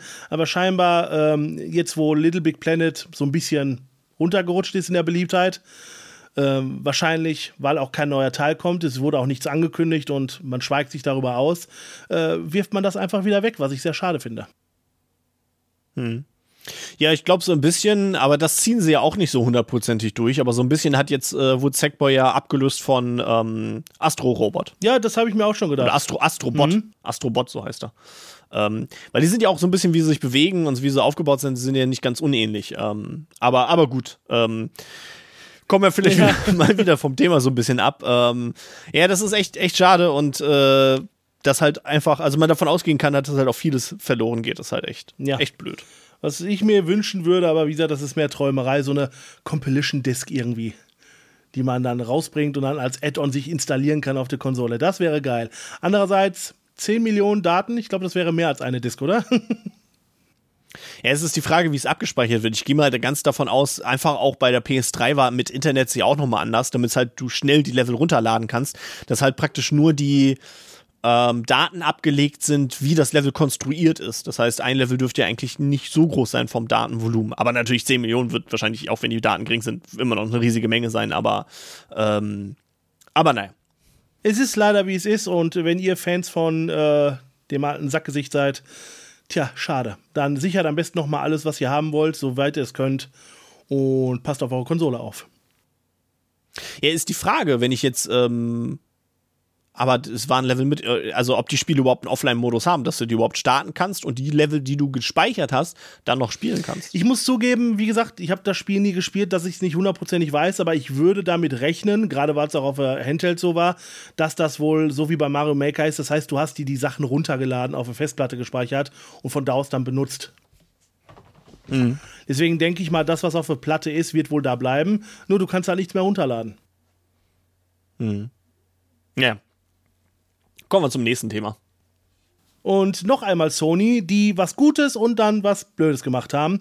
Aber erstmal zum Guten. Ähm, wie wir schon vor einigen Monaten berichtet hatten, gab es so ein kleines Problem mit der PlayStation 4, das dafür sorgen könnte, dass ihr in Zukunft nur noch einen schönen Tourstopper habt. Nochmal kurz zusammengefasst. Die PS4 hat eine interne, nicht vom Benutzer verendbare Uhr, die getrennt ist von der, die man normal auf dem Dashboard sieht, die ihr dann auch äh, ändern könnt. Diese wird jedes Mal, wenn ihr online geht, ähm, aktualisiert oder nochmal geguckt, ist die Zeit korrekt und dann halt entsprechend geändert, dass halt die Zeit korrekt ist in der Konsole. Das ist dafür gedacht, ähm, unter anderem, dass die Trophies, die ihr in den Spielen erhalten könnt, äh, dass da nicht manipuliert wird, zu welcher Zeit die die bekommt. Theoretisch könnte man natürlich dann die Uhr ändern auf 1969 und dann sagen, hey, ich habe schon 1969 Gran Turismo 7 gespielt und da die Trophys äh, ersteigert. Was Sony aus welchen Gründen auch immer nicht will. Ich weiß nicht genau warum, aber ist nun mal so. Das hat allerdings auch zur Folge, dass wenn die Uhr zurückgesetzt wird, äh, weil zum Beispiel die Batterie, äh, die interne Batterie der Konsole den Geist aufgegeben hat, das System keine Spiele mehr starten will. Das ist an sich bisher nur ein eher kleineres Problem, denn sobald die online geht, die Uhr neu gestellt wird, ist alles normal, könnt die Spiele spielen. Wenn aber in Zukunft die PSN-Server für die PS4 eingestellt werden und damit kann man in den nächsten Jahren rechnen, heißt das, dass die Konsole sich weigert, digitale als auch Disk-Spiele zu starten, solange diese Uhr nicht funktioniert. Halt, damit man keine Möglichkeit hat, die Trophies irgendwie zu manipulieren. Ich weiß gar nicht, warum das so ein großes Ding ist. Vielleicht kann mir das irgendjemand in den Kommentaren mal erklären. Aber Sony hat es halt für wichtig genug gehalten, genau das zu tun. Jetzt mit der aktuellen Firmware 9.0.0 scheint das Problem glücklicherweise behoben zu sein, auch wenn Sony das überhaupt nicht adressiert hat im ähm, diesen Changelog, die bei der Firmware immer dabei ist. Denn wie diverse YouTuber verifiziert und vor allem replizieren konnten, starten nach der erfolgreichen Update jetzt wieder die Spiele ganz normal, auch wenn die interne Uhr verstellt ist und keine Verbindung zum Internet besteht. Der einzige Unterschied ist, dass die Trophies, die man immer noch ersteigern kann, ohne Datum und Uhrzeit angezeigt werden. Das ist alles. Das heißt, wenn das jetzt wirklich nicht nur irgendwelchen Fehler waren und dass Sony da irgendwas gemacht hat, was sie nicht geplant hatten und mit der nächsten Update wieder rückgängig machen, scheinen wir zumindest äh, vor dem Problem in Zukunft gefeit zu sein und ah, ihr müsst dann nur eure PlayStation auf aktualisieren. Ja, was ja ähm, das Problem führen kann, oder es glaube ich Fälle gab, äh, dass die Konsolen gebrickt da waren. Kommen, also, da kommen wir gleich zu. Das ist der auch. zweite Teil. Ja. Äh, ich wollte jetzt erstmal nur, so, okay, genau, ich wollte jetzt nur erstmal äh, über die Sache reden, weil wir kommen so selten dazu, über was Positives zu Sony zu sagen, dass wir das jetzt mal auskosten müssen, denke ich. ja, also die Sache ist aber auch, ähm, Gut, bei der PS3 war das ja sowieso nicht so ein Problem, äh, wie wir das ja auch schon in der Folge, wo es äh, relevant war, besprochen hatten, dass wenn diese Batterie leer ist und diese Nachricht kommt, kannst du halt auf der PS3 die wegdrücken und du kannst halt die Spiele zumindest noch spielen. Ähm, bei der PS4, ich weiß nicht genau, ich habe jetzt noch keine Zeit gehabt, mich da in, in ein Video anzusehen oder so. Ich hatte nur gelesen, auf jeden Fall, also physische Spiele gehen. Ich weiß nicht, was mit digitalen Spielen ist, die man halt. Also ich habe hier, äh, es gibt den YouTube-Kanal Modern Vintage Gamer, den ich immer mal wieder gucke, der sehr äh, tief in die technischen Aspekte geht. Also ich kapiere manchmal die Hälfte von dem, was er sagt und selbst davon nur ein Viertel. Aber äh, der hat halt wirklich, genauso wie halt andere YouTuber auch, wirklich den Test gemacht. Der hat eine PS4, wo hat die Batterie, nee, gar nicht wahr. Die Batterie war nicht platt, er hat das Ding auseinandergenommen und die Batterie abgezogen. Und äh, hat dann halt den Test gemacht und sowohl physische als auch digitale Spiele starten. Wie gesagt, der einzigste Unterschied wirklich ist nur, dass die Trophies, die man dann erspielt, ohne Datum und Uhrzeit angezeigt werden. Mhm. Okay, ja, genau. Also das, äh, den, den Kanal verfolge ich auch, aber ich hatte halt noch keine Zeit, mir das Video anzusehen, aber deswegen war ich mir da nicht ganz sicher. Ähm, aber das habe ich hier und da auf Twitter auch gelesen. Ich könnte es mir auch vorstellen, auch vor allem, dass sie es halt nicht mal angeben in der Firmware, dass vielleicht diese ganze Sache mit der Trophy, dieses System, dass sie das so gemacht haben, vielleicht, sag ich mal, gar nicht so groß durchdacht war, äh, wie man es vielleicht angenommen hätte, irgendwie zum Schutz von irgendwas oder so. Das war vielleicht eher so, sie haben das programmiert und sie kamen an dieses System ran und dann, ah, dann machen wir das so und so und haben da nicht weiter drüber nachgedacht. Und äh, jetzt sozusagen ein, ein Fehler, als sie aufmerksam drauf gemacht wurden von den Spielern, behoben. Und deswegen haben sie es auch gar nicht reingeschrieben, groß, weil sie vielleicht kein großes Ding rausmachen wollten. Ich weiß es nicht genau. Aber, aber deswegen glaube ich zum Beispiel nicht, weil ja einige sagen, ja, aber in dem nächsten Patch wird es rückgängig gemacht. Das könnte ich mir eigentlich nicht vorstellen, weil vielleicht war es, dass das System so ähm, funktioniert, wenn diese Batterie rausgenommen wird oder halt leer ist, hat Sony sich einfach vielleicht nie Gedanken drüber gemacht, ernsthaft. Äh, nie wirklich durchgetestet und äh, haben es jetzt behoben, weil jetzt vielleicht Ressourcen dafür auch zu, also zu verfügbar waren. Und ähm, deswegen glaube ich auch nicht so wirklich, dass sie es wieder rückgängig machen. Das, das fände ich sehr strange. Also würde mich mittlerweile in dem Punkt, wo wir sind, von einer Videospielfirma auch nicht mehr völlig überraschen. Aber nee, warum sollten sie es dann jetzt machen und so. Also ich glaube, ich glaube, das war, ein, das war ein Fehler, da haben die sich nie so richtig Gedanken drüber gemacht, das war denen nie so wirklich klar. Dann wurde es denen klar und dann haben sie halt geguckt, okay, wie können wir es beheben? Ist es, ist es behebbar oder so etwas? Und sie haben es jetzt Gott sei Dank behoben, was sehr, sehr toll ist. Was ich nur nicht weiß, ist, weil mit dieser PS4 CMOS-Batterie äh, wurde auch oftmals in Verbindung gebracht, dass das bei PS5 wohl genauso ist. Aber da gab es meines Wissens noch kein Patch, dass das wieder frei gibt. Ähm, dieser, ähm, bei der PS5 gibt es ja auch ein aktuelles Update. Ich habe jetzt die Nummer nicht, aber die ist relativ gleich zur PS4 rausgekommen, wenn ich das richtig verstanden habe. Und vielleicht hat es bisher einfach noch keiner getestet. Es kann sein, dass das Update genau das gleiche macht. Weil ich bin da ehrlich gesagt sogar voll auf deiner Seite. Ich glaube auch nicht, dass dieses Feature, wenn es überhaupt eins ist, oder Bugfix, äh, wirklich zurückgenommen wird, weil gibt keinen Grund dafür. Sony hat nichts davon.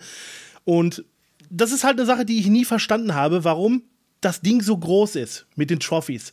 Weil das ist ein ziemlich dickes Teil wenn man den Fehler als Ganzes betrachtet, nur wegen ein paar Trophies. Deswegen glaube ich genauso wie du, dass das eher eine Sache ist, dass Sony sich gedacht hat, ja, wir haben diese interne Sache, weil die Trophies werden immer beliebter bei den Leuten, sorgen wir dafür, dass sie keinen Mist damit bauen und produzieren das so. Und erst jetzt haben sie begriffen, halt mit den Aufschrei durchs Internet, oh verdammt, da ist ja noch ein Problem, das wir zu lösen haben, haben das schnell gefixt und ja, nach uns die Sinnflut. Das ist genau das, was ich eigentlich davon, äh, was ich darüber denke. Ja, oder sie dachten einfach nur, hm, okay, an die Spieleruhr können wir das nicht koppeln. Wenn sie die verstellen, dann ist es ja nicht mehr aktuell. Ähm, ah, dann koppeln sie es an die interne äh, Uhr und dann ist es immer aktuell, ob der, egal was der Spieler an der Spieleruhr macht und haben nicht weiter drüber nachgedacht, was für Konsequenzen ja, das hat. Ja, das ist genau das, was ich sage. Der Fehler, ähm, dass die Spiele da nicht mehr starten. Ähm, ich habe da leider nicht so rein nachgeguckt und es gibt auch nicht so viele Infos, aber es könnte sein, dass dieser Fehler von Sony nicht mal beabsichtigt war, sondern dass einfach diese Routine, die die Spiele startet, weil es wird, glaube ich, äh, jedes Mal hat nach diesen Trophies nachgeguckt, bevor du ein Spiel startest. Weil damit, allein damit das Spiel weiß, äh, was du schon hast und was nicht. Und ich vermute mal einfach, dass dann, äh, wenn die Batterie fehlt und äh, du keinen Zugriff auf die Trophies mehr hast, das Spiel merkt, Moment, da stimmt irgendwas nicht, da ist was falsch, bumm, wir starten nicht, weil Fehler. Und das hat Sony wahrscheinlich. Ja, ja genau. Weil dieser. Es versucht, es, es, es macht eine Abfrage, die Abfrage kann nicht durchgeführt werden, also äh, stoppt das Programm. Ganz genau. Es ist ein normales Verhalten und ich vermute genauso wie du, dass Sony da einfach nie drüber nachgedacht hat. Weil die werden wahrscheinlich bei der Produktion der Konsole nicht getestet haben, hey, wir haben da so eine Kleinigkeit, äh, die uns eigentlich nicht interessiert, aber versuchen wir jetzt mal alles Mögliche, wie die Batterie abziehen, was passiert, ähm, mit diesem System. Deswegen äh, wird das wahrscheinlich wirklich ein Fehler sein, der jetzt erst mit der Zeit überhaupt relevant wurde und zur Produktion der PlayStation 4 einfach übersehen wurde. Hm. Wobei das Interessante ist ja, äh, da habe ich auch so ein bisschen was von gehört, ähm, bei Microsoft hat ja auch so ein bisschen so ein Problem. Die Sache ist da, aber ich weiß gar nicht, wie es bei Sony wäre. Dafür fehlt mir ein bisschen das technische Verständnis. Aber äh, Microsoft macht das ja irgendwie so, dass ähm, die Hardware, äh, die, die Festplatte wenn die Festplatte down ist und du machst praktisch eine neue Festplatte rein und startest die Konsole, dann um die wahrscheinlich Festplatte zu authentifizieren oder halt die nötigen Programme draufzuschieben auf die Festplatte, muss halt eine Online-Verbindung hergestellt werden, um die da draufzuziehen.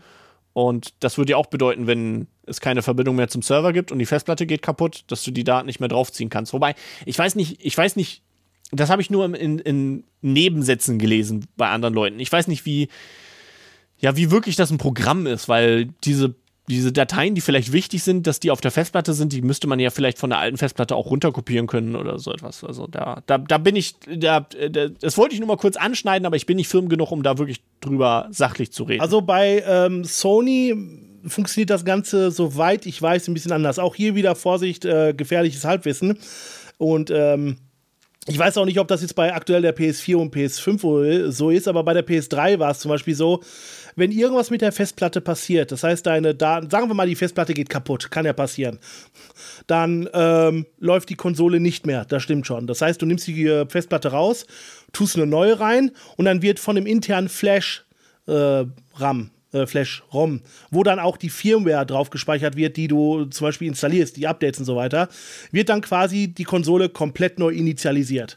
Das bedeutet, alle deine Daten sind weg. Was aber das für die Downloads bedeutet, ist einfach, dass du halt ins PSN gehst, weil die Downloads sind mit deinem PSN-Network verbunden, nicht direkt mit der Konsole. Ich glaube, es gibt da ähm, eine Sache, dass du die Konsole wenn du zum Beispiel die Konsole wechselst, dass du nur eine bestimmte Anzahl von Konsolen aktivieren kannst pro Account und dann sozusagen die eine rausschmeißen musst, bevor du eine neue reinmachen kannst. Ich glaube, das sind zwei oder drei Konsolen. Aber auch hier gefährliches Halbwissen, das ist schon Jahre her, dass ich mich da mal mit beschäftigt habe. Jedenfalls, äh, da bedeutet das einfach nur, du tust die Konsole quasi wieder auf Werkseinstellung zurücksetzen mit der Firmware, die halt in dem äh, Flash-ROM gespeichert ist und dann musst du halt jeden Scheiß wieder runterladen. Deine Speicherstände sind natürlich, wenn nicht gesichert, weg. Ja, aber das ist ja, wäre ja für mich jetzt alles nicht so wichtig. Aber die Sache ist, genau dieses Ding macht halt Microsoft über Internet und nicht über intern. Und das würde halt bedeuten, dass, äh, wenn halt die Server wechseln, die Festplatte ist kaputt, ähm, gäbe es halt keine Möglichkeit, ähm, das zu machen. Und die Konsolen benötigen ja eine Festplatte. Bei denen ist es ja nicht mehr irgendwie optional, sondern bei denen ja, ja. ist es ein Muss. Das heißt, du kannst, also das ist eine Sache, ich äh, habe mich da jetzt auch nicht so mit beschäftigt. Wenn ich das richtig verstanden habe, kannst du die Konsole nicht mit einer anderen Festplatte wieder reaktivieren? Wegen dieser DRM-Geschichte? Ja, du musst es halt über, ans Internet anschließen. Weil die Daten, die du, so wie du es auf der PS3 äh, beschrieben hast, äh, hat ja die Konsole die Daten und die schiebt sie dann selber auf die Festplatte und ist dann halt auf Werkseinstellungen zurück, aber das ist ja scheißegal. Und diese Daten hat Microsoft nicht in der Konsole irgendwo drin, sondern zieht die übers Internet. Das heißt, du hast keine Möglichkeit, wie bei Sony mit diesen Flash-RAM, die Firmware direkt von der Konsole neu aufzuspielen. Ja, genau. Oh, okay. So, so ist das, wie ich es verstanden Und habe. irgendwie mit äh, externen Laufwerk oder so ist das auch nicht möglich, weil bei Sony ist es ja so, wenn alle Stricke reißen, selbst wenn ähm, irgendwas mit dem äh, internen Konsole platt ist, und da kommen wir sogar gleich noch zu, gibt es theoretisch die Möglichkeit, eine Art Sicherheitsmodus zu gehen und zum Beispiel von einem USB-Stick das neu zu installieren. Das, äh, das weiß ich nicht. Ob, ob es da eine Möglichkeit gibt. So wie ich es geschrieben, wie ich es gelesen habe, nein, aber da will ich jetzt auch nicht zu sagen, ob das richtig ist. Ja, dann am besten an der Stelle gleich wieder ein Shoutout. Wer mehr weiß und vor allem es besser weiß, immer her mit den Daten. Das ist, das ist auch wieder eine Sache, das würde mich sehr interessieren, weil man kennt das ja von der allerersten Xbox, dass es da schon Probleme gab, wenn du eine kaputte Festplatte oder Laufwerk hattest und was austauschen wolltest, dass die ganze Konsole nicht mehr wollte. Weil die Festplatte und das Disklaufwerk, ich glaube nur bis zum gewissen Grad, da gibt es wohl Tricks, auch ohne Modding, aber du brauchtest dann irgendwie die exakt, äh, das exakt gleiche Laufwerk zum Beispiel. Äh, ansonsten, wenn du ein anderes Laufwerk einbaust, äh, funktioniert die ganze Konsole nicht mehr, wird äh, gelockt. Und ich denke mal, sowas ähnliches wird dann wohl auch bei den moderneren sein. Ja, Konsolen werden immer komplizierter. Ja, äh, nee, ich wollte es aber auch halt äh, hier in einem Ring schmeißen, einfach nur, weil wir auch sonst immer sehr positiv über Microsoft reden, äh, weil Microsoft für mich persönlich immer noch das bessere Serviceangebot momentan bietet. Ähm, aber auch die haben etwas, was sie definitiv beheben sollten. Ja, vielleicht. seien wir mal ganz ehrlich, bei Nintendo und der Switch aktuell dürfte es wahrscheinlich nicht äh, anders sein. Ich kann mir auch da vorstellen, wenn da irgendwas mit dem, äh, ja gut, da reden wir sogar über einen internen Speicher. Wenn der natürlich platt ist, ist die Konsole platt. Ja, und äh, wo wir gerade über platt sind und äh, der neuen Firmware. Ich habe ja gerade gesagt, am besten sofort äh, die Firmware draufschmeißen, die neue vielleicht ein bisschen voreilig, überlegt euch das noch. Denn es gibt wohl ein paar kleine Probleme mit der Firmware, also mit dem Update 9.0.0, wie einige Spieler vor allem auf Reddit und in anderen sozialen Medien natürlich auch berichtet haben. Das neue Systemupdate kann nämlich im schlimmsten Fall eure Konsole lahmlegen. Die genannten Probleme starten bei dem Weigern der Konsole überhaupt irgendwelche Apps zu starten, darunter auch der PlayStation Store, der unter anderem dafür verantwortlich ist, dass sie die Firmware-Update kriegt, soweit ich weiß. Ähm, die Apps wollen nicht öffnen, YouTube und so weiter geht nicht.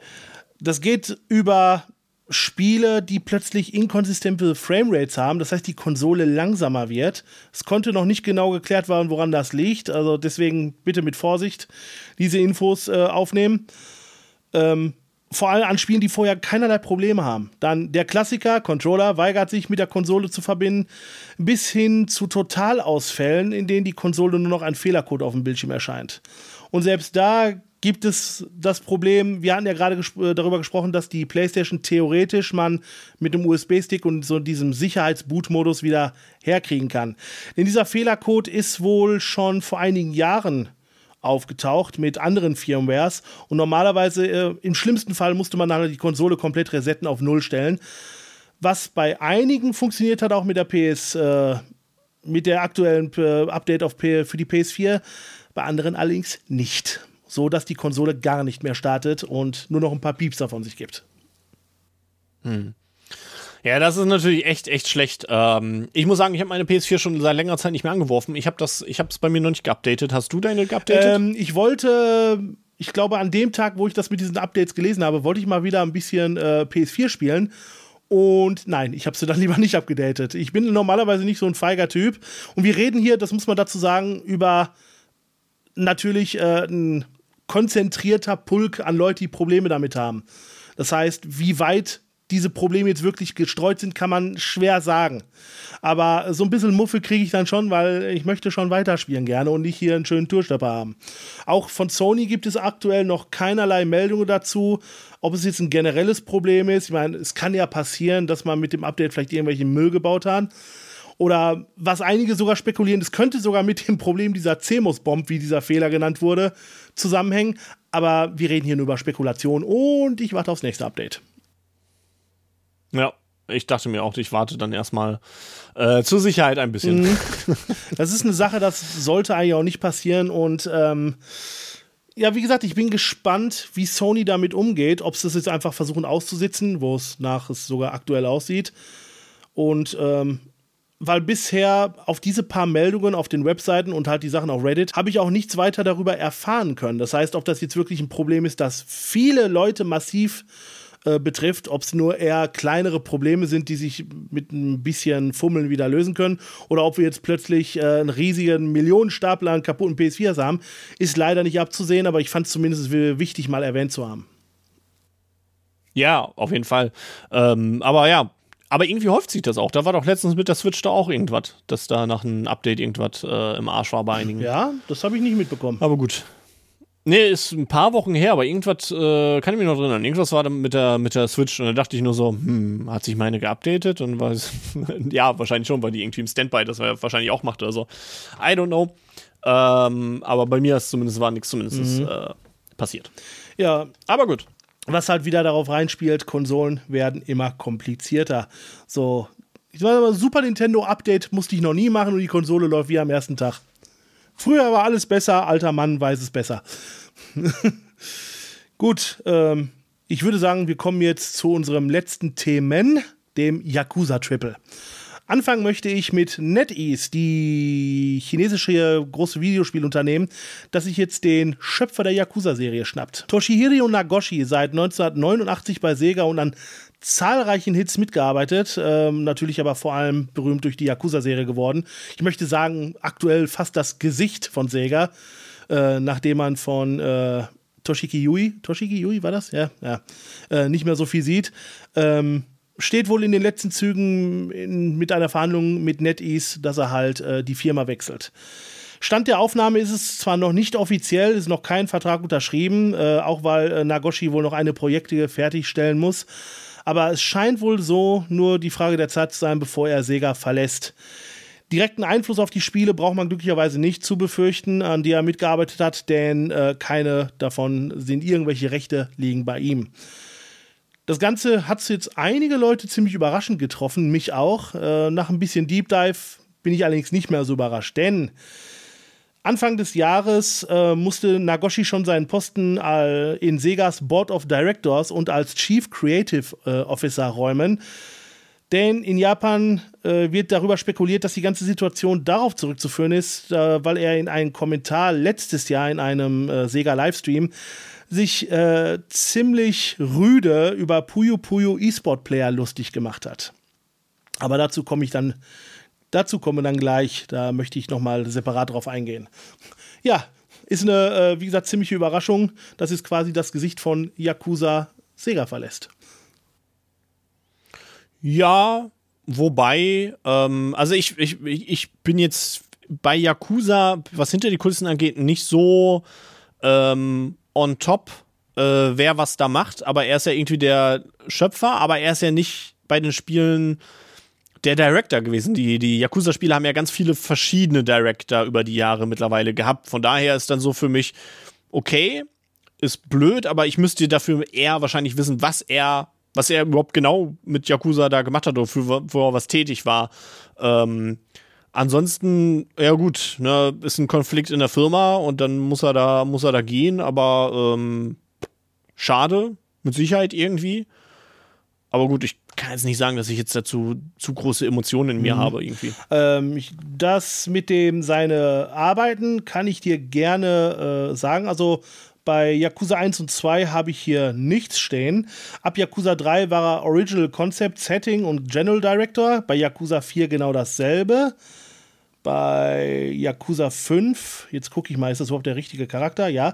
Bei Yakuza 5 auch äh, General Director, das heißt, äh, er, hat, äh, er hat quasi überall immer seine äh, Finger mit dem Spiel und äh, höhere, ja, höhere Bestimmungen darüber. Zuletzt halt ähm, bei Yakuza Like a Dragon Executive Director und die Story hat er wohl bei Lost Judgment sogar original geschrieben. Was ich ziemlich geil finde. oh, bei Judgment hm. 1 hat er auch. Okay. Also er hat die Stories für die beiden Judgment-Spiele geschrieben. Hm. Okay, also dann betrifft es ja wahrscheinlich eher die Judgment-Reihe, wenn es da noch dann nach, nach Lost Judgment noch mehr geben sollte. Ähm, wahrscheinlich spürbarer für den Spieler mehr als jetzt die Yakuza-Serie. Ja, das stimmt. Ähm, interessant finde ich allerdings die Hintergründe, warum das Ganze passiert. Wie gesagt, er musste schon zwei höhere Posten räumen, nachdem er äh, in Japan ziemlichen Mist gebaut hat. In einem Sega-Livestream wurde unter anderem über Segas halt äh, Puzzlereihe Puyo Puyo gesprochen, die wohl in Japan immer noch extrem erfolgreich ist, hätte ich nicht gedacht. Denn äh, es gibt dort Puyo Puyo E-Sportler. Habe ich noch nie gehört. Finde ich, äh, ich weiß, ich soll nicht drüber lachen, aber ich finde das irgendwie interessant und so schon fast witzig. So, so ein knuffiges Puzzlespiel und dann gibt es so ernsthafte hier, äh, ähm, E-Sportler. Aber hey, E-Sport kann man theoretisch aus allen machen. Wobei ja eben, also ist ja die Frage, ich weiß jetzt nicht, wie es groß ist, aber es gab halt auch zumindest auch im Westen, auch in Amerika, äh, eine gewisse Szene mal eine Zeit lang für, ich weiß nicht, ob es alle betraf, aber halt für die Catherine-Spiele, die ja eigentlich eher bekannt sind, die haben zwar einen Puzzle-Aspekt, aber eher bekannt sind für ihre Story und für die Entscheidung und dass es diese verschiedene Catherines gibt und so alles. Aber da gab es auch bisschen E-Sport ja. Ja, gut, und äh, eine der berühmtesten Speedrun-Szenen in der letzten Zeit ist ja äh, SpongeBob äh, Rescue of Bikini Bottom, glaube ich, hier dieses äh, GameCube, PSX und äh, PS2 und Xbox-Spiel. Von daher, man kann aus allem E-Sport und Speedrun machen. Jedenfalls in diesem Livestream hatte er, ähm, haben sie halt darüber geredet und äh, er meinte halt, dass die komplette E-Sport-Szene von ernst dreinblickenden Kindern sei. Und nach einigem Gekicher und kurzer Überlegung hat er dann gemeint, dass die ganze, dass die wohl alle gerne Beef Bowls mit Käse essen. Das sagt natürlich uns jetzt äh, äh, aus Westen gar nichts. Äh, ich habe da im ersten Moment auch nur so gedacht, ja, okay. Das Ganze hat allerdings einen etwas äh, ernsteren Hintergrund das klingt zwar nach, wie gesagt, das klingt nach einem Scherz, ist aber eigentlich eine handfeste Beleidigung. Denn Beef Bowls in Japan Gyudon genannt sind äh, Schalen mit Reis und Rindfleisch obendrauf und gelten vor allem als billiges Essen, die halt mit Käse als Topping meistens so ein bisschen äh, aufgepeppt werden. Der Ausdruck äh, Shiso Gyudon Go äh, oder kurz äh, Shigyo ist Slangbegriff halt für äh, Käse mit Beef Bowl Gesicht und beschreibt äh, junge, in ländlichen Gegenden lebenden Menschen, die hauptsächlich Brille tragen und nicht viel Ambition haben. Kurz gesagt, uncoole Leute, Loser.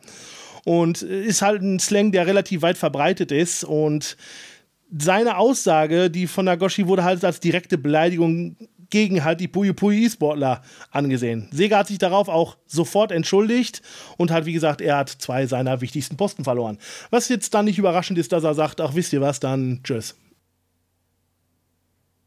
Ja, eben. Ähm, gut, aber ich kann es auch verstehen, dass da Sega dann gesagt hat, so, das äh, wollen wir nicht, je nachdem, wie, wie groß oder.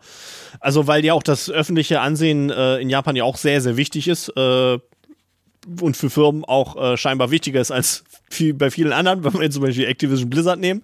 Äh, die scheint das ja alles nicht so sehr zu interessieren, äh, wie sie angesehen werden.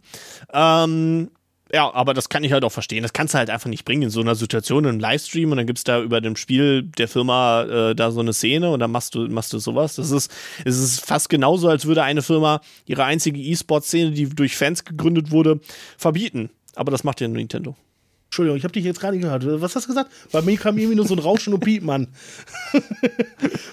nee, ähm, in dem Fall ist es äh, auch noch so, was auch so eine typische japanische Sache ist, äh, weil er eben so einen hohen Posten hat. Das heißt, er ist wirklich äh, nicht nur ein Gesicht von einem Franchise oder halt äh, von Sega aktuell, sondern hat auch zwei ziemlich dicke Posten bei Sega inne gehabt. Und in Japan ist es halt so, der Mist, den die Untergebenen sozusagen machen, äh, landet immer wieder bei den Höheren. In dem Fall hat aber der Höhere den Mist gebaut. Und äh, das ist eine ziemlich dicke Nummer gewesen. Und völlig unbedacht und unüberlegt auch, was ich, äh, nachdem ich mir das halt so durchgelesen habe, gedacht habe, äh, wie kann sowas, wie doof kann man sein, auf gut Deutsch. Ja, ich denke einfach, das ist so ein bisschen von ähm, ein Herr, der einfach nicht mehr ähm, so dem, den, wie sagt man, den, den Finger am Puls der Zeit hat. So, ja, genau. Und äh, es gibt auch wohl ziemlich viele Aussagen von ihm, die äh, einschätzen lassen, dass er wohl auch über die Jahre ziemlich arrogant geworden ist mit seinem Erfolg. Es gibt leider halt Leute, die können damit nicht umgehen.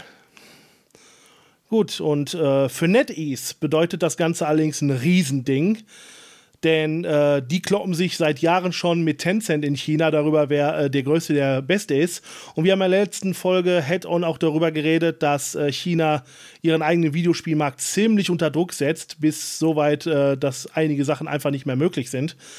Weswegen gerade NetEase und Tencent als zwei der größten oder ich glaube sogar die größten äh, Videospielfirmen in Japan, äh, in China, ihre Finger nun gen Westen und Japan, also außerhalb Chinas, ähm, ja, greifen, damit sie halt äh, ihren Punkt behalten und natürlich auch weiter Geld verdienen können, mit Sachen, die man dann halt für den Ausland produziert. Und sich dann so einzuholen, wäre vielleicht nicht schlecht. Die Frage ist nur, lohnt es sich wirklich, ihn jetzt zu holen für vielleicht eine große neue äh, Videospielmarke, einfach nur weil er so einen großen Namen hat und behält er diesen, diesen großen Namen sozusagen überhaupt noch, wenn er einmal von Sega weg ist? Schwer zu sagen. Aber weißt du, wo ich gerade dran denken musste? So ein bisschen gibt's ja. Es gibt ja so ein bisschen so ein, ähm, ich hoffe, dass das das richtige Land ist, aber so ein bisschen so eine Art chinesisches, vielleicht nicht unbedingt Yakuza, dann halt ein bisschen mehr GTA natürlich, aber halt ähm, Sleeping Dogs. Und wenn man jetzt aber so ein chinesisches ähnliches Spiel bekommen, aber dann halt auch mehr auf den Fokus von Yakuza, was ja auch Sinn macht. Yakuza hat ja auch dieses Kampfsystem, zumindest in den älteren Teilen gehabt, oder Lord Judgment hat es ja immer noch, äh, dass wir jetzt so sozusagen ein chinesisches Yakuza bekommen.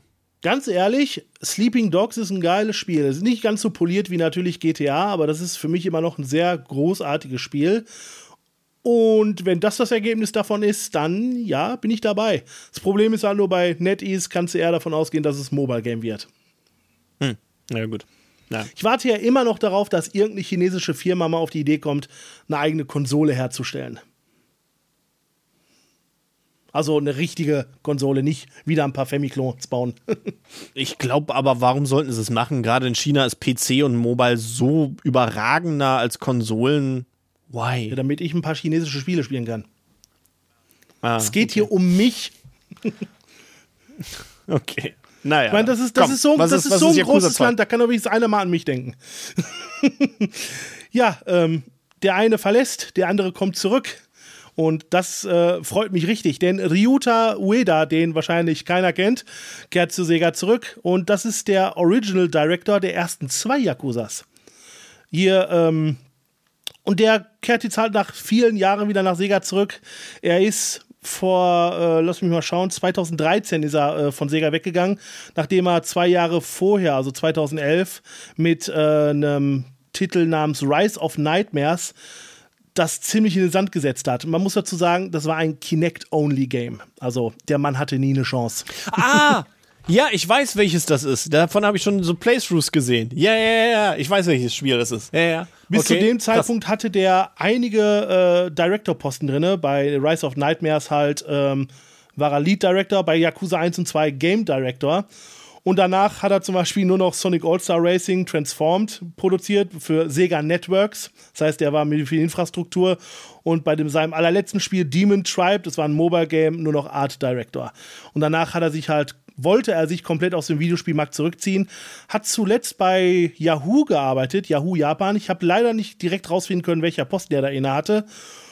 Und jetzt kommt er wieder zurück, wo ich mir denke, yay, weil Yakuza 1 und 2 waren schon ziemlich geile Spiele. Der hat also als Director vermutlich mal gute Arbeit geleistet, zusammen mit seinem Team. Ähm, und ich bin mal gespannt, was er mit den nächsten Yakuzas dann macht, weil er soll wohl auch weiter definitiv an den Yakuzas weiterarbeiten. Also für mich, ich weiß leider die zeitlichen Abs äh, äh, Abstände nicht, wie er jetzt gesagt wurde, dass er zurückkommt und halt ähm, der ähm, wo haben wir es? Nagoshi halt jetzt geht. Aber wenn das natürlich so aufeinander gefolgt ist, äh, kann man sagen, die haben halt Nagoshi rausgeschmissen und Ueda soll jetzt quasi seinen Posten übernehmen. Es sieht jedenfalls schwer danach aus. Ja, es sieht definitiv danach aus. Ähm, also, ja, also finde ich, find ich ganz cool. Ähm, ist auf jeden Fall interessant, aber ist halt auch die, die, die Frage, wie sehr sich das halt alles ausspielt auf, auf die Spiele dann im Genauen, weil Yakuza hat sich ja nach den ersten beiden auf der PlayStation 2 dann ja auch nochmal sehr weit weiterentwickelt. Ne? Ist ja heute doch auch was sehr anderes irgendwie als damals. Und vor allem, das ist ja mittlerweile, er war ja Game Director, und mittlerweile ist ja Yakuza auch kein, nicht mehr dieses Echtzeitkampfsystem, sondern wird ja erstmal wahrscheinlich dieses mehr Rollenspielbasierte System beibehalten. Was äh, auch noch damit einspielt, ist äh, gleich die dritte Meldung und die schmeiße ich halt jetzt da rein, äh, weil, wie gesagt, die beiden perfekt miteinander harmonieren. Denn in meinem Interview wurde mit äh, Kazuki Hosokawa, Co-Director, auch mehrerer Yakuza-Titel. Zuletzt hat er auch als Chief Producer an Judgment gearbeitet und äh, als Design Supervisor and Management bei äh, Kiwami nämlich geäußert, dass es nicht unwahrscheinlich ist, dass die nächsten Yakuza im Ausland spielen werden. Also dass bekannte Charaktere wohl, ähm, ich sage jetzt einfach mal in den Raum geworfen, zum Beispiel nach England gehen. Nach Irland, am besten nach Irland, da prügeln sie sich ja so gerne. Oh, nee, das war falsch. Entschuldigung. das war falsch. Ja, Stereotypen hängen leider blöderweise in meinem Kopf. Jedenfalls aber, dass er halt zum Beispiel in äh, andere Länder geht. Äh, ich sag mal, Amerika wird sich da natürlich anbieten als nächste große äh, Szenariobasis. Ähm, und da dann halt ähm, Charaktere ihre Abenteuer erleben. Und da spielt es halt meiner Meinung nach gut mit, dass äh, Ryuta Ueda halt zurückkehrt, der dann vielleicht die äh, nächsten Yakuzas sozusagen auf den nächsten Level bringen möchte oder in eine neue äh, Richtung bringen will. Das sind im Moment spannende Zeiten für die komplette Serie. Mhm, das stimmt. Also, äh, ich, ich finde das prinzipiell interessant, dass sie, also man kennt ja von der Yakuza-Serie und das ist ja auch manchmal so ein bisschen was auch als, als Negatives, auch für die rückkehrenden Spieler dann so gesehen wird. Hat halt auch, also ist jetzt nicht so mega negativ, aber es ist halt schon ein bisschen, es ist halt sehr oft, sehr oft Kamurocho. Also sehr, sehr oft Kamurocho, in dem du da rumläufst. Ist zwar auch cool, so zu sehen, wie sich die Map immer wieder verändert und, und auch über die mittlerweile dann auch Zeiten, weil die ja auch zu anderen Zeiten spielen, ähm, die Spiele. Aber ja, für mich wäre es noch ein bisschen, was ich jetzt nicht genau weiß, ist, sind das jetzt Yakuza-artige Spiele, die in einem anderen Land spielen und das sind dann halt auch andere Charaktere oder gehen praktisch die Yakuza-Charaktere in andere Länder in der Story? Ähm, beides wäre auf jeden Fall interessant, was dabei rauskommt. Aber ich fände es schon sehr, ich fände es interessant, wenn Maji, Majima Goes West. Das, ich glaube, das wäre sogar der perfekte Yakuza-Spin-off äh, Majima Goes West. Ähm, aber er hat wohl auch speziell in dem Interview wirklich angedeutet, aber das ist wohl, das ist das Problem, das sind im Moment mehr Ideen, die in den Raum geworfen werden. Das ist halt wohl die Idee, aber vor allem ist, dass bekannte Charaktere neue Länder erforschen sollen. Und ja, ich glaube, wenn sie das erste Mal so ein Spin-off machen, alleine um sicher zu gehen, dass die Leute das mögen, wäre es das Beste, wenn wir Majima äh, irgendwo hinschicken würden. Und dann ey, stell mal vor, Majima in New York sagen wir mal einfach so, so jetzt ein bisschen Spinnerei. Da ist dann so ein Ableger, ein amerikanischer Ableger des äh, Tojo-Clans, den er da wieder äh, on track bringen soll, wie man so schön sagt. Und er macht dann New York unsicher. Das würde ich so gerne sehen. also es ist, äh, also ich bin mal gespannt, was daraus resultiert. Ich könnte mir vorstellen, dass es interessante Storylines bei rumkommen, gerade allein, weil es ja auch dann in der Story irgendwie dieser Culture Clash verankert werden sein müsste. Ist dann aber auch die Frage, wie, wie gut ähm, das Studio und die Leute dahinter das umsetzen können, weil Japan ist nicht unbedingt äh, dafür bekannt, mega viel über die Welt außerhalb von Japans zu wissen. Und da äh, herrschen halt die Stereotypen sehr extrem und dann ist die Frage, ob du dann halt ein Yakuza hast, was halt äh, 90% mit fast schon karikaturenartigen Charakteren ähm, vollgestopft ist. Äh, wie, wie, wie das so ist, weiß ich nicht. Aber es, es ist aber, lässt sich halt, also jetzt ist es halt eher alles Spekulation. Aber ich fände es, glaube ich, schon interessant, wenn. Ich habe sieben leider noch nicht gespielt, also Ichiban äh, oder halt auch äh, Kirio, äh, der theoretisch ja äh, da auch noch irgendwie dann ne, auf seine alten Tage vielleicht sagt, äh, ach, ich gönne mir noch mal eine Weltreise oder so. Ja, also ich sag mal so, ähm, es würde Sinn ergeben. Mit äh, Kirio noch mal auf Weltreise. Aber ähm, ich weiß aber, ich meine, ich mag Kirio als Charakter, der ist super. Aber ich glaube, der ist mittlerweile auch schon verbraucht. Man kann sehr schon heraussehen und abschätzen, wie er in was welche Situation machen würde. Deswegen würde ich wirklich sehr gerne sehen, wenn, äh, auch wenn Majima ich sehr, sehr mag, aber wenn wirklich komplett andere neben, bisher Nebencharaktere zum Beispiel ihre eigenen äh, Ausflüge machen würden. Ich meine, so, so ein Haruka-Special würde ich gerne mal sehen. Hm? Wäre dann nicht kein richtiges Yakuza, aber ich würde es gern sehen. Ja, was heißt vor allem Nebencharaktere? Man muss ja sagen, wir, wir sind, wir mögen die Yakuza-Serie sehr, aber ich habe, äh, nachdem ich äh, Kiwami 2 gespielt habe, auch seitdem kein weiteres Yakuza angefangen. Und Yakuza 4 und 5 ist ja halt bekannt dafür, dass du mehrere Charaktere spielst. Also das sind ja andere Hauptcharaktere auch. Da ist ja dann Kiryu nur noch einer von vielen der Hauptcharaktere in der Story. Ähm, also hast du ja auf jeden Fall Ja, Charaktere, äh, die du. Die meinte ich auch. Mit äh, Nebencharaktere war jetzt, glaube ich, ein bisschen äh, falsch gesagt, weil die spielen ja da ihre Hauptrollen. Aber zum Beispiel äh, Yakuza 6, da sind zwei äh, ziemlich coole Dudes, ähm, die, ähm, ja, also so ein, hm, wie soll ich das jetzt sagen, ohne zu spoilern. Auf jeden Fall, er trifft auf zwei äh, auch äh, Yakuza. Äh, Mitglieder, äh, die ziemlich cool in der Story sind und von denen ich zum Beispiel auch mehr sehen würde. Ich weiß nicht, wie die passen würden, wenn die plötzlich auf Weltreise gehen und äh, dann eine Hauptrolle spielen, aber das wäre zum Beispiel so eine Sache. Ja, aber ich würde ich würd halt schon irgendwie, irg- irgendein der, der, der großen Charaktere müssten sie schon irgendwie rausschicken, wenn sie dieses System verfolgen. Also einer der Charaktere der, der richtigen Zugpferde. Und ähm, es wäre ja in Ordnung, dass wir einen Charakter machen, der vielleicht nicht ganz so bekannt oder so groß ist oder vielleicht auch neu ist und dann ihnen jemand zur Verfügung gestellt wird. Also so als dann Nebencharakter, aber halt um dem Spiel mehr Zugrichtung zu geben. Ob es dann halt Kiryu ist oder Majima oder halt der, der neue, ich glaube Ichiban Ja, heißt der genau. aus Teil 7, ne?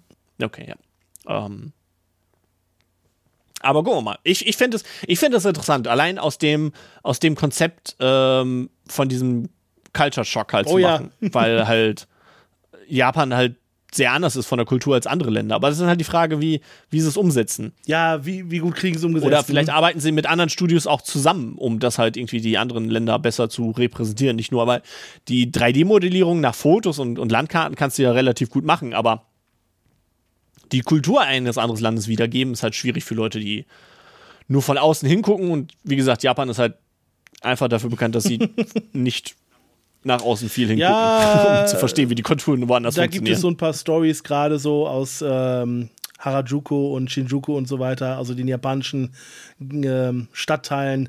Äh, das ist schon, wie sagt man heutzutage so, so ist ja, glaube ich, eins der äh, Jugendwörter dieses Jahres cringe.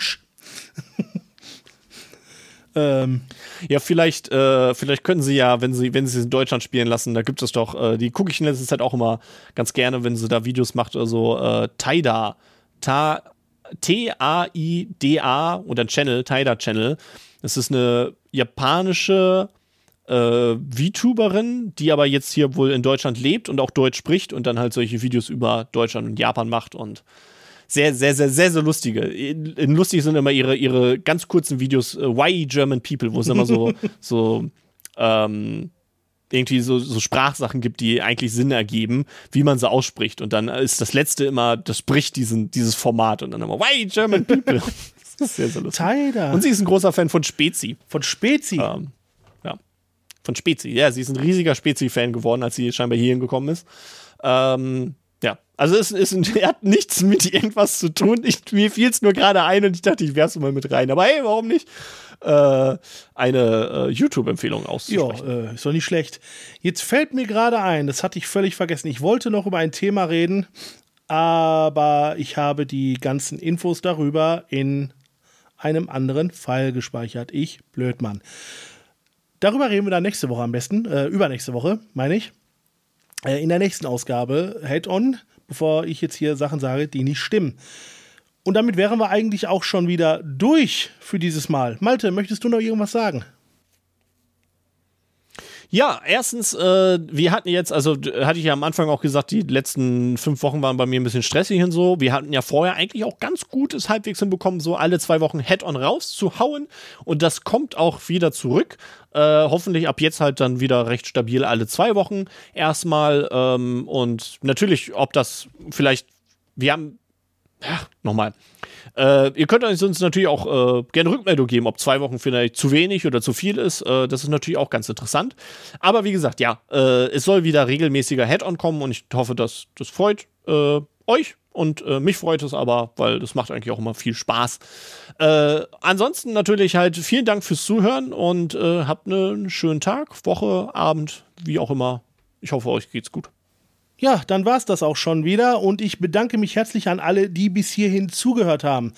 Uns könnt ihr natürlich Kommentare hinterlassen auf Facebook, auf Twitter, äh, mich ganz persönlich auf Instagram, auf aheadofmedia.de direkt unter diesem Post von äh, dieser Ausgabe Head On.